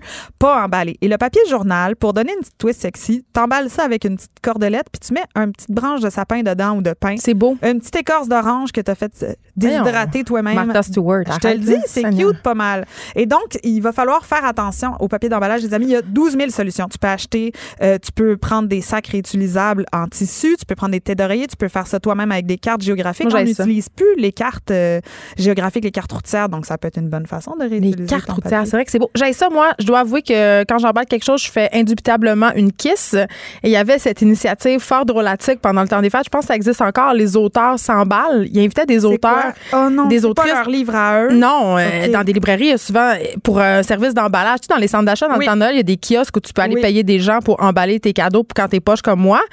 ben, on l'a fait, ce concept-là, en librairie, c'est-à-dire que les personnes pouvaient venir emballer, faire emballer les livres euh, qu'ils achetaient par des auteurs, sauf que personne savait Mais j'étais qui, donc c'était déjà embarrassant. Fait qu'ils me disaient, ouais, mais c'est donc bien mal emballé. En plus. Oui, c'est ça. Fait qu'ils étaient. Si t'étais une vedette, ils auraient eu plus d'indulgence. C'est ça, Là, mais savaient non. pas, puis t'em- t'emballais pas C'est ça, j'emballais mal, je faisais des kisses avec des livres. comme- des kisses dans le sens le chocolat, là, juste un gros tapon en Oui. c'est ma une stratégie d'emballage. Toi, Geneviève, C'est quoi? Au lieu d'emballer, tu réutilises les sacs à cadeaux qu'on t'a offerts les autres années, où tu mets des cadeaux dans des boîtes, dans des paniers, dans des pots maçons. Non, moi, Il y a j'emballe plus rien. Moi, je fais de juste le donner. présenter. Tu peux aussi emballer ton cadeau dans un cadeau, genre dans un foulard ou dans un joli petit panier. On Qui brainstorm. faut possède des paniers, à part ton chum? Mon chum possède des paniers. Moi, je possède roches. des paniers. J'adore Ah, les paniers. Mais mon chum a des roches aussi, fait qu'en même temps. C'est pour ça que vous êtes pauvre. Et je voulais revenir rapidement sur les cartes de Noël aussi. On Ah pense non. que le papier d'emballage, ça pollue. Mais il faut savoir euh, qu'aux États-Unis, ça c'est un exemple parce qu'au Canada, ça doit être la même chose, mais aux États-Unis, on pourrait, pendant la période des fêtes, couvrir un terrain de football de 10 étages. Et ça nécessiterait une récolte de près de 300 000 arbres pour toutes les cartes euh, qui sont achetées et utilisées pendant la période des fêtes. Ouais, moi, j'avais ça quand j'étais jeune. Mes parents me disaient, lis la carte! Tu sais, avant, là. Avant, oui, tu dois lire la carte, dire merci. Moi, à part s'il y avait un chèque ou de l'argent dans la carte, ça m'intéressait assez peu de lire la Quelle crise de carte. délicieuse. J'ai pas changé. OK, euh, top 5 des meilleurs remèdes pour se remettre d'une cuite. En fait, euh, Pourquoi? tu- Parce que hier, on a soupé ensemble. Ça a-tu quelque chose à voir avec le fait qu'on a avec bu trois bouteilles de vin? vodka, là-bas? merci OK. très bien. En fait, euh, j'ai laissé tomber le top 5 Geneviève parce que Ah! j'ai juste un numéro 1 qui est absolument extraordinaire. Les je pense, je pense que non, c'est pas culinaire, c'est vraiment Ah. à boire et je pense que c'est le meilleur et le plus effrayant à la fois. Il va falloir que je sois vraiment pas bien pour l'essayer. C'est euh, le remède qui est le plus facile contre la gueule de bois à utiliser selon l'un des meilleurs chefs au monde. Alors c'est Fergus Henderson qui est un euh, chef anglais et qui est quand même membre de l'ordre de l'Empire britannique. Alors si tu es membre de l'ordre de l'Empire là. britannique et que tu me dis bois ça pour te remettre de ta gueule de bois, ça se peut que je le fasse. Et selon lui, il faut seulement deux ingrédients. Et c'est quelque chose qui est concocté par et testé par lui, par un véritable cerveau. Et il faut savoir que ce chef, Fergus Anderson, est un habitué du all day drinking, en français, de boire toute la journée. Et donc, c'est quelqu'un qui doit s'y connaître en mal de tête et en lendemain de veille. Et c'est une recette que ce chef-là a apprise de son père. Donc, on sait il y a que beaucoup de, il y a beaucoup de préambules. Fait que Oui, je, je te le dis. Il y a grandes attentes. Mais il y a besoin de ce préambule-là parce que si je t'avais dit tout de suite les ingrédients, tu aurais refusé. Donc là, il faut que je te convainque déjà d'avance. C'est un système qui a été éprouvé depuis deux générations. Et donc, les ingrédients, c'est deux parties de Fernet Branca et une partie. C'est quoi ça? Le Fernet Branca, c'est cette espèce de liqueur un peu euh, anisée Ah, euh, qui ouais. s'approche d'un vin blanc sucré. Et une partie, Délicieux. tenez-vous bien, de crème de menthe. Mélangez, buvez, ajoutez de la glace. Ne soyez pas rebuté. Fait qu'on soigne notre gueule de bois avec de l'alcool? Ah ben oui, mais ça, c'est Mais ça, sûr. tout le monde, c'est ça. Tout le monde, c'est ça. Là, Mais je trouve pas ça là, super. Je pensais qu'elle allait avoir de la morve puis de la bave de chauve-souris. Là. Non, non, c'est fini, là, cette affaire-là, comme dans Cabaret avec Lisa Minnelli, où est-ce que tu mettais de la sauce Worcestershire, un œuf cru, puis un. Worcestershire. Vas-y donc, toi, West- Non. Worcestershire? Worcestershire. Worcester. Worcestershire. Hey, on me fait signe que je l'ai bien prononcé. Excuse-moi. Je vais, je vais écouter les dieux de la régie. Alors euh, voilà, c'est un remède qui marche tellement que si est si efficace, il faut euh, faire attention de ne pas se tourner vers ses pouvoirs miraculeux avec une régularité croissante parce que la guérison va devenir la cause. C'est euh, le party de bureau de Cube Radio vendredi. Alors, euh, on vous en peut-être- des nouvelles samedi de si on aura fait le on va leur donner des nouvelles lundi parce que Dis- samedi, on va être On- pas en On sera pas en état non On plus, va soigner notre gueule de bois. Alex Dufresne, merci. Euh, moi, je retiens qu'il y a un anguille qui porte un nom. C'est pas mal juste ça. Merci beaucoup. Geneviève Peterson, la seule effrontée qui sait se faire aimer. Jusqu'à 15, vous écoutez Les effrontés. Émilie Ouellette, bonjour. Bonjour, ça va? Ça va? Euh, avant qu'on parle euh, de lutin de Noël, Oui. euh, parce que déjà, euh, dans ma tête, euh, il y a des passions suscitées parce que c'est un sujet qui divise. Est-ce que tu nous as entendu parler de papier d'emballage? Oui, un peu. Puis toi, ça te gosse-tu qu'on gaspille autant de papier à Noël? Toi, c'est quoi ta politique d'emballage? Je serais curieuse de t'entendre. Tu donnes des bons conseils. Ben, j'ai. euh, on donne pas de cadeaux. Fait que déjà, on n'emballe pas. Tu donnes pas de cadeaux à tes enfants? À Noël, tu parles?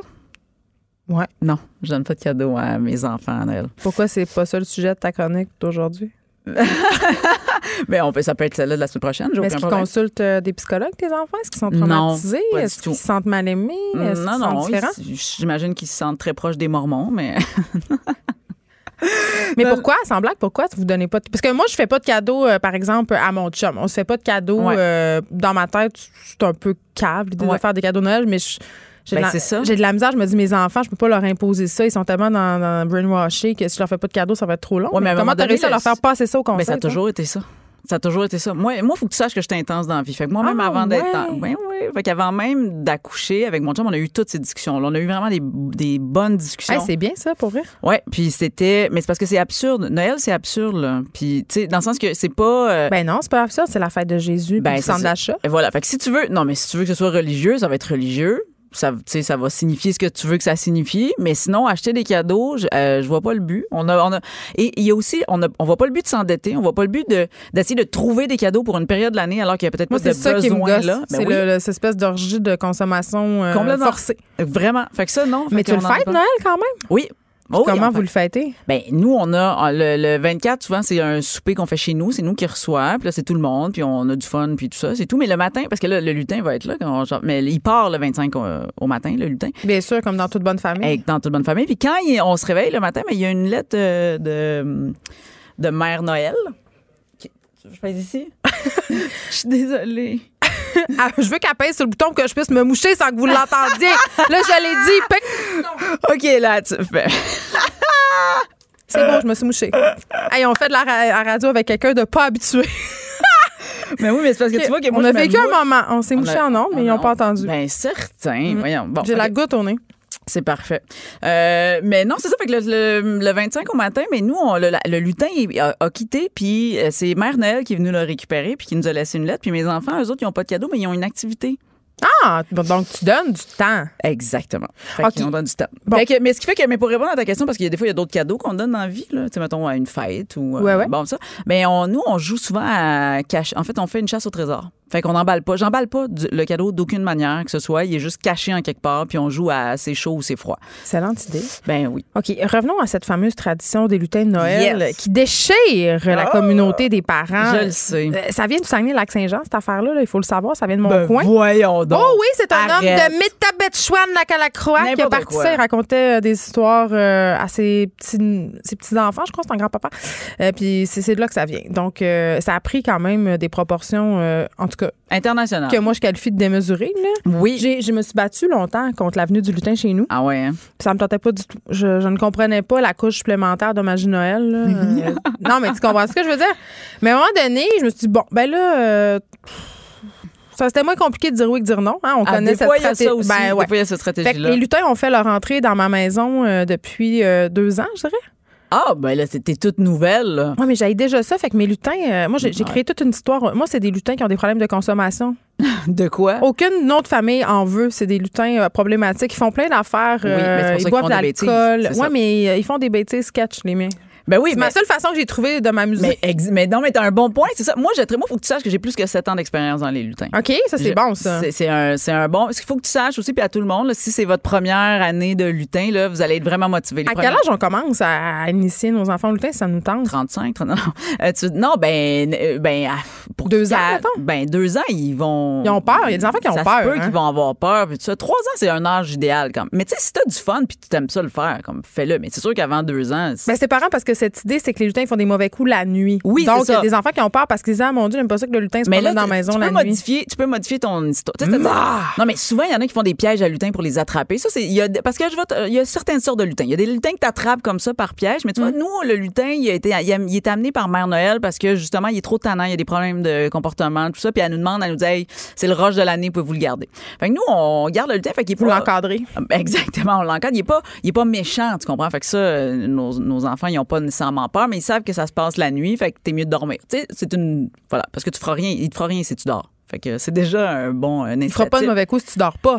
Il fera pas de mauvais coup si tu dors pas, mais il te fera rien. Tu sais, comme il faut que tu dormes, en fait. Là. Ah, euh, je veux qu'ils dorment, mes Tout enfants. ça, c'est dans le but que les enfants Tout dorment. ça, c'est dans le but que les enfants dorment. Fait que les premières années, t'es super motivé. Les premières années, là, t'es full. Écoute-moi, les, les, les- dans les, les, les, euh, les tours les plus hautes, puis peut-être que as faites, là, vu que toi, t'es, t'es toute fraîche là-dedans. Mais le, le bain rempli de neige, t'as fait ça? T'es malade mental. Ben, voyons on ça, peut pas dire malade ça. mental, je suis désolée. Ben on n'a oui. pas le droit de dire ça. Non, on peut dire que non. Ben non. non, je sais, je sais. Je, je, je, Je je désolée. juge, je te juge. 25 cents dans la chair de la rectitude. Voilà. Mais tu, tu vas remplir, quand il va y avoir une grosse tempête de neige, tu remplis ton bain Et de tu neige. folle. Oups, c'est pas ça non plus. Ben, voyons, Colin, là, j'essaie de te donner une bonne Hey, idée. je remplirai là. aucun bain de neige. Je veux Mais- juste te le dire, là. Tu manques. Tu manques, le, tu manques beaucoup de choses. Ça me fils. dérange pense pas. à ton fils. Pense à ton fils. Mais ça me dérange pas, là. Parce que c'est des, parce que c'est des pistes de ski. Tu comprends-tu? Fait que là, ton lutin, il s'est fait des pistes de ski dans ton. Fait que ça, tu fais ça la première année ou jamais quand tu t'appelles Mais ça Geneviève fond, la Peterson. neige, là. Ben oui, mais c'est dans le bain. Oui, mais le temps qu'il se lève, là. Non, non, je le vois. Non. Ah non, ça, ça, ça marche au bout. Ça marche au bout. Ouais, c'est non, là, c'est refusé. tu peux faire des boules de glace aussi. Ça, c'est toutes des affaires que tu fais la Pourquoi première tous année. les coups de lutin, ça ça. implique salir ma maison puis de la gestion d'affaires de matière? Ben parce que c'est c'est pas des lutins qui font le ménage. c'est pas des Non, mais lutins c'est c'est Mère Noël qui fait le ménage après. Ben voilà. Mais ça, c'est des affaires que tu fais quand t'es motivé. Tu sais, que tu mets du colorant, que tu fais ci, que t'as voyons, fait ça. Ben- colorant. Ben oui, t'as jamais fait ça. Voyons, crime, j'ai l'impression que t'en as pas de lutin finalement. J'en ai, mais moi, ils ont renversé de la farine par boîte de céréales, puis c'est pas mal le top où je vais me rendre, là, parce que. Bon, T'as wow. pas cherché beaucoup loin sur Pinterest. Non, c'est, non, non, c'est juste que moi, je veux Vraiment pas. euh, Parce que tu peux mettre du colorant dans des petits cubes de glace, OK? Puis là, tu laisses geler ça une coupe de jours. Faut pas que tes enfants le voient. Puis après ça, tu fais, tu fais des, ton lutin, pardon. hein, c'est, c'est le lutin. Il fait, il y a des igloos. Il fait des igloos, là, tu sais. Puis. euh, hey, j'ai d'autres choses à faire. Ben, Genre, euh, écouter The Irishman, ça m'occupe énormément. Sauf que c'est ton lutin qui le fait. Fait que c'est pas toi, techniquement. Ah, OK, OK. Euh, le vernis à ongles sur le doigt des enfants de la nuit. ah, ça, je pourrais. Ça, Ben oui, cool. voilà. Fait que là, t'attends qu'ils dorment. Là, quand ils dorment, là, tu mets les. Ah, puis ils se réveillent le matin, tout le monde a plein de couleurs. Puis là, c'est sûr, tu sais, tout le monde, les garçons, les filles. Là, bon, c'est ça. Là, tu fais ça les premières années parce que t'es bien motivé. Euh, après ça, tu fais les classiques. Là, tu l'as dit, là, sûrement que t'as fait traverser de la farine puis ils font des anges dedans ou euh, euh, colorer le lait. Je suis même pas allée jusqu'à l'ange. T'as t'as juste renversé de la farine. Finalement, c'était juste un accident. En fait, C'est c'est toi qui ramassais, C'est t'as renversé ça puis t'as dit, C'est voilà. Euh, t'as t'as fait le, le lait coloré? Non. Mais voyons, Geneviève. Mais J'ai l'impression que je te donne ça pour toute la semaine. là. Je, fais, je fais ta job de mère en plus de faire la mienne. Tu vas mettre du colorant dans, dans ta pinte de lait. Puis là, ça va être vraiment drôle de manger les céréales le lendemain matin parce que le lait va être bleu. Tu sais, ça va être Mais moi, j'utilise des sacs de lait parce que je suis cheap. Mais oui, mais moi aussi. Ah, puis je peux quand même les mettre dans le petit trou. Ben oui. Tu mets ça, tu as une coupe de gouttes, tu brasses un peu, euh, ton lait est bleu. Ben oui, moi aussi, je fais la même Ça, c'est une bonne idée. OK, ça, je vais le faire à soir. Voilà, la bataille des jouets, ça aussi, tu peux faire un petit Ben, c'est déjà la bataille des jouets.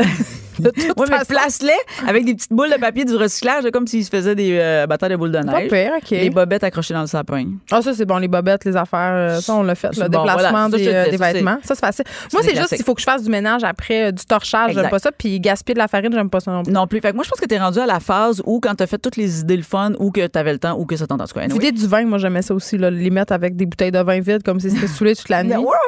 Party! Absolument. Puis là, faut que tu prennes des photos compromett- compromettantes. C'est ça, exactement. Tu fais des photos, tu mets des petits filtres. C'est des ah! lutins un peu trashos. Oui, ça, c'est ça c'est drôle. Tu peux en mettre un. Ah, t'en as combien de lutins? Là, j'en ai deux. T'en as deux? Ben, c'est parfait. T'as un beau duo. T'as-tu un blender chez vous? Ouais. Bon, mais fait que tu fais comme s'il y a un lutin, tu sais, qui veut le faire comme un smoothie, mais qu'il y en a De un. lutin? de- ben, pas de lutin. Il y en a un qui veut faire un smoothie. Fait que tu- sûrement, t'as un lutin naïf, puis t'en as un un peu plus intelligent. Puis là, t'as l'autre au-dessus qui, qui, tu vois, qui vient comme pour pousser le premier lutin dans, dans le blender. Ça, c'est bon. Ça, ça Ben implique oui, pas de salir ma maison. Ça, non, c'est bon. c'est ça. Tu vois, je donne, je donne sans compter. Ben, une chance, t'es là. Hey, à un moment donné, tu peux changer parce que nous, dans une année aussi, on s'est dit, ça, on n'a plus de temps. J'étais enceinte, je pense, jusqu'aux oreilles. J'avais plus d'énergie pour rien. J'attendais ma troisième ou je sais pas quoi. Là. Mm. Fait que, à un moment donné, le lutin, il- le matin, fait qu'on le mettait dans des places où il fallait le chercher. C'était un peu comme on cherche le lutin le matin, puis il était dans des positions, dans des endroits qu'on faisait comme, oh, c'est drôle, il s'est mis derrière la toilette. Mais qui s'occupe de la gestion du lutin chez vous? C'est, euh, est-ce que c'est partagé? Hey, là, il faut vraiment que je dise que cette année, c'est vraiment mon chum. Bon. C'est vraiment, Ben, c'est lui, lui, lui, lui, lui. Mais avant, on le faisait à deux, puis des fois, même- c'est sûr, c'est sûr. Euh, mais, puis, euh, bref, cette année-là, c'était, dans le fond, on avait, j'avais, on avait préparé des petits papiers. Fait qu'à chaque fois qu'il trouvait le lutin, il trouvait un petit carton, puis c'était comme un laisser-passer pour quelque chose, une, quelque chose de spécial. Comme exemple, un deuxième dessert, euh, se coucher 30 minutes plus tard. Tu sais, genre des petits privilèges, le fun. Fait que les autres, ils gardaient tout leur, ils gardaient tout leur petit laisser-passer, puis, ou genre une journée surprise avec maman ou quelque chose de même. Fait qu'à tous les matins, il en ramassait jusqu'au 25, puis après ça, il y avait toute l'année pour les dépenser, mettons. Il y avait ça, ouais, moi aussi je fais ça, euh, une version de ça.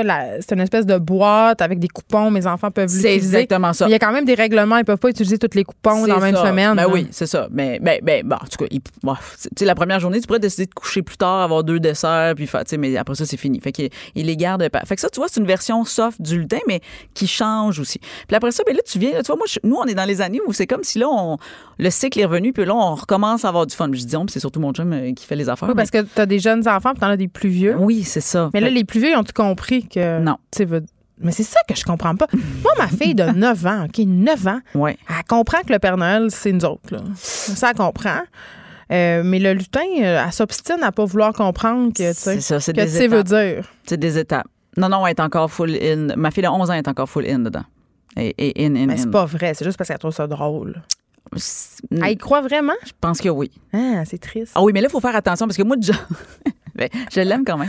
Euh, moi, des fois, j'ai tendance à aller un peu loin. Comme à justement, ma fille de 11 ans a fait des biscuits. Fait que toute la, la- elle a pris trois heures pour faire des biscuits. Ben, puis là, mais moi, j'ai trouvé, me trouvais très drôle. Je me disais, il va manger ses biscuits. Fait que j'ai comme juste fait disparaître tous les biscuits. Fait que quand elle s'est levée le matin puis qu'elle a vu que le lutin avait mangé tous ses biscuits, écoute, elle s'est mise à brailler, là, comme brailler. Puis là, je me disais, ah ouais, hein, j'avais. Je les ai pas jetés, ces biscuits, là, tu sais. je me- Mais qu'est-ce que t'as fait? Mais non, mais dans ma tête, dit, le lendemain, ils ont-tu revomi sur le comptoir? non. Quand j'ai vu, bon, parce que mon chum a vu aussi le, le- ma- mon mauvais mou. C'est peut-être pour ça qu'il a pris en charge, je pense, cette année. Mmh, Peut-être. mon Ah, tu fais broyer les enfants, c'est peut-être pas le but. Euh, il est allé les cacher dans la sécheuse. Puis là, là moi, j'étais juste comme, ben là, ça, puis là, mon chum était là, garde, va t'habiller. Moi, je trouvais qu'il était un peu insensible. Puis t'es là, va t'habiller. Puis là, il était là, le chandail, je te l'ai fait euh, sécher, celui que tu voulais. Fait que là, quand elle a ouvert la sécheuse, tous les biscuits étaient là. Fait que là, c'était comme une bonne blague de notre lutin. Fait que là, mon chum était le slack sur euh, les affaires intenses. Puis ben, je savais-tu, moi, que, en tout cas, hein, moi, je les aurais donnés à des voisins. ces Je savais-tu là, qu'on passe trois heures à faire des biscuits puis que ça allait peut-être la heurter, qu'ils disparaissent tous? Non, mais tu vois, t'as- ben, en même temps, ça l'avait pas cru tant au lutin. Alors, mais, Ben, c'est son problème, c'est naïf. hein. oui, mais je, je l'aime beaucoup. C'est, euh, et euh, qu'est-ce que j'allais dire? Ah oui, des affaires comme dessiner-tu des cadres de photos chez vous? Non, j'ai ça. Fait que t'as aucune photo, t'as aucun Moi, chez nous, les murs sont blancs puis sont propres. Ah, ça doit tellement pas être vrai. Euh, mais t'as des fenêtres, t'as une des fenêtres, un porte-patio, t'as quelque chose de... J'habite dans un bunker. Oui, j'ai beaucoup de fenêtres. beaucoup de Bon, fenêtres. mais il peut dessiner ton lutin hein, avec des crayons non permanents Non. dessus. Ben oui. C'est parce que là, toi, tu vois comme si. C'est sûr que tu vois toute la tâche de nettoyage à faire. Ben, mais pourquoi c'est dis- pas ça que je. Que je tu sais, pourquoi je voirais autre chose? Tu sais, je voirais, c'est vraiment un bon verbe. Là, Absolument. je. Je- ça vient du Saguenay. Oui, pourquoi je voirais autre chose? Pourquoi tu voirais autre chose? Mais parce que justement, euh, moi, je, moi, je canalise. Tu sais, tant qu'à tout renverser des affaires, là, tu fais, regarde, ça va être sur cette fenêtre-là, ça va être drôle, puis. Ah, mais ça peut donner des mauvaises idées à mon fils de 4 ans après. Non, aie confiance genre, en lui. c'est possible de... Non. non. Aie confiance en lui, ben, mais ou chicane tellement le lutin qu'il va voir que faut jamais qu'il fasse ça. Ça, c'est bon, c'est dans la terreur. Tu vois, là, mais dans la terreur dirigée vers le lutin, tu comprends? Puis là, lui, il apprend par connexion. Fait Fait que là, les lutins sont chez vous depuis le 1er décembre? Ah non, depuis avant ça, parce que nous, il arrive en même temps Ben qu'on non, fait le sapin. Il a- puis on a fait le sapin tôt cette année. À la première neige, on était un peu. Ouais, moi, euh, j'avais envie, mais je me suis retenue parce que je savais que tout ça venait avec C'est ça, ça vient avec tout, mais euh, fait qu'il ça fait un petit bout déjà qu'il est là. OK. Puis qu'est-ce que tu réponds aux parents qui, comme moi, trouvent que ça nous en ajoute quand même une autre couche Ben sur oui, le nombre d'affaires qu'on a à faire? C'est pas. Ouais, mais pas ça te donne pas de fun. T'es pas obligé. Si ça donne pas le fun, fais-le pas comme moi, je donne pas de cadeau à Noël. J'ai pas de fun à. Mais je suis encore sur le derrière.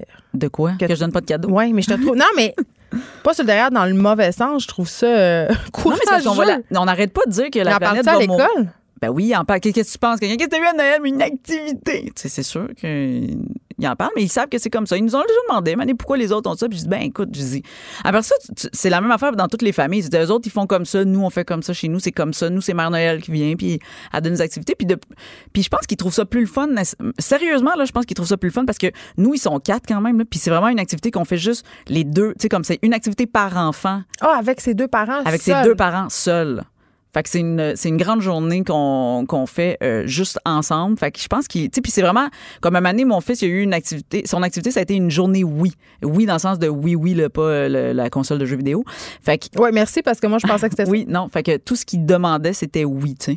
Mais on avait. Ben, le comme- là. Non, non, je te jure. Mais il fallait. Ça reste dans le périmètre de, tu sais, Montréal. On La peut pas- légalité aussi. Ben, aussi. Ben, mon fils, il avait 4 ans à l'époque, là. Pour Ok. vrai, fait que ça a été genre. Fait que on c'est était allé au genre, il cinéma. a vu un verre de jus. J'ai envie d'avoir du jus. Non, mais ça a été genre, on est allé au cinéma, on est allé au resto, puis on est allé aux arcades. Tu sais, mais toute la journée. Fait que. Tu sais, voilà. Non, mais il, fait qu'il apprécie euh, les activités. Mais si t'as pas de fun à faire de lutin, fais-en pas, parce que pour vrai, le, passif agré- le lutin passif-agressif, ça va pas vraiment. Moi, j'ai euh, mon petit truc. J'ai embarqué la plus vieille. Ben c'est oui, elle qui fait la gestion du lutin. exactement, oui. Plus, plus tu vieillis, plus tu peux avoir des complices adore euh, puis les rendre. Mais voilà, mais il faut que tu réussisses à trouver ton. Tu sais, tu disais que tes, tes bouteilles de vin vides ou de savoir de même, ça te faisait rire. Crème, trouve ce trouve fun-là parce que. Puis maintenant, je me casse plus la tête. J'ai vraiment confiance, tel quand t'as un quatrième bébé que tu te dis. oui. Non, mais quand t'as plein de bébés, à un moment donné, t'es plus stressé comme au premier. Là, avec toutes ces années de. Je le sais, on le sait pas trop, mais à chaque soir, ça va venir. Ça vient. Le, le truc vient. L'inspiration lutinesque. lutinesque arrive, puis ça se fait justement de se coucher. Bon, ben, toi, ça vaut lutin. En tout cas, pour la plupart euh, des familles québécoises qui s'adonnent à la lutinerie, c'est commencé depuis le 1er décembre. Donc, déjà trois jours. Il nous en reste encore euh, 22. 22. Oui, avant que euh, nos fameux lutins repartent au royaume du Père Noël. Oui. Euh, Puis ça, je trouve ça intéressant aussi. À chaque année, ce sont les mêmes lutins qui reviennent. Donc, on peut leur On inventer des histoires, oui, des personnalités. Moi, c'est ce que je trouve intéressant avec cette histoire de lutin-là. Émilie Ouellette, merci beaucoup. Ça fait plaisir. On se retrouve demain de 1 à 3. Merci tout le monde d'avoir été là. Cette émission est maintenant disponible en podcast. Rendez-vous dans la section balado de l'application ou du site cube.radio pour une écoute sur mesure en tout temps. Cube Radio, autrement dit. Et maintenant, autrement écouté.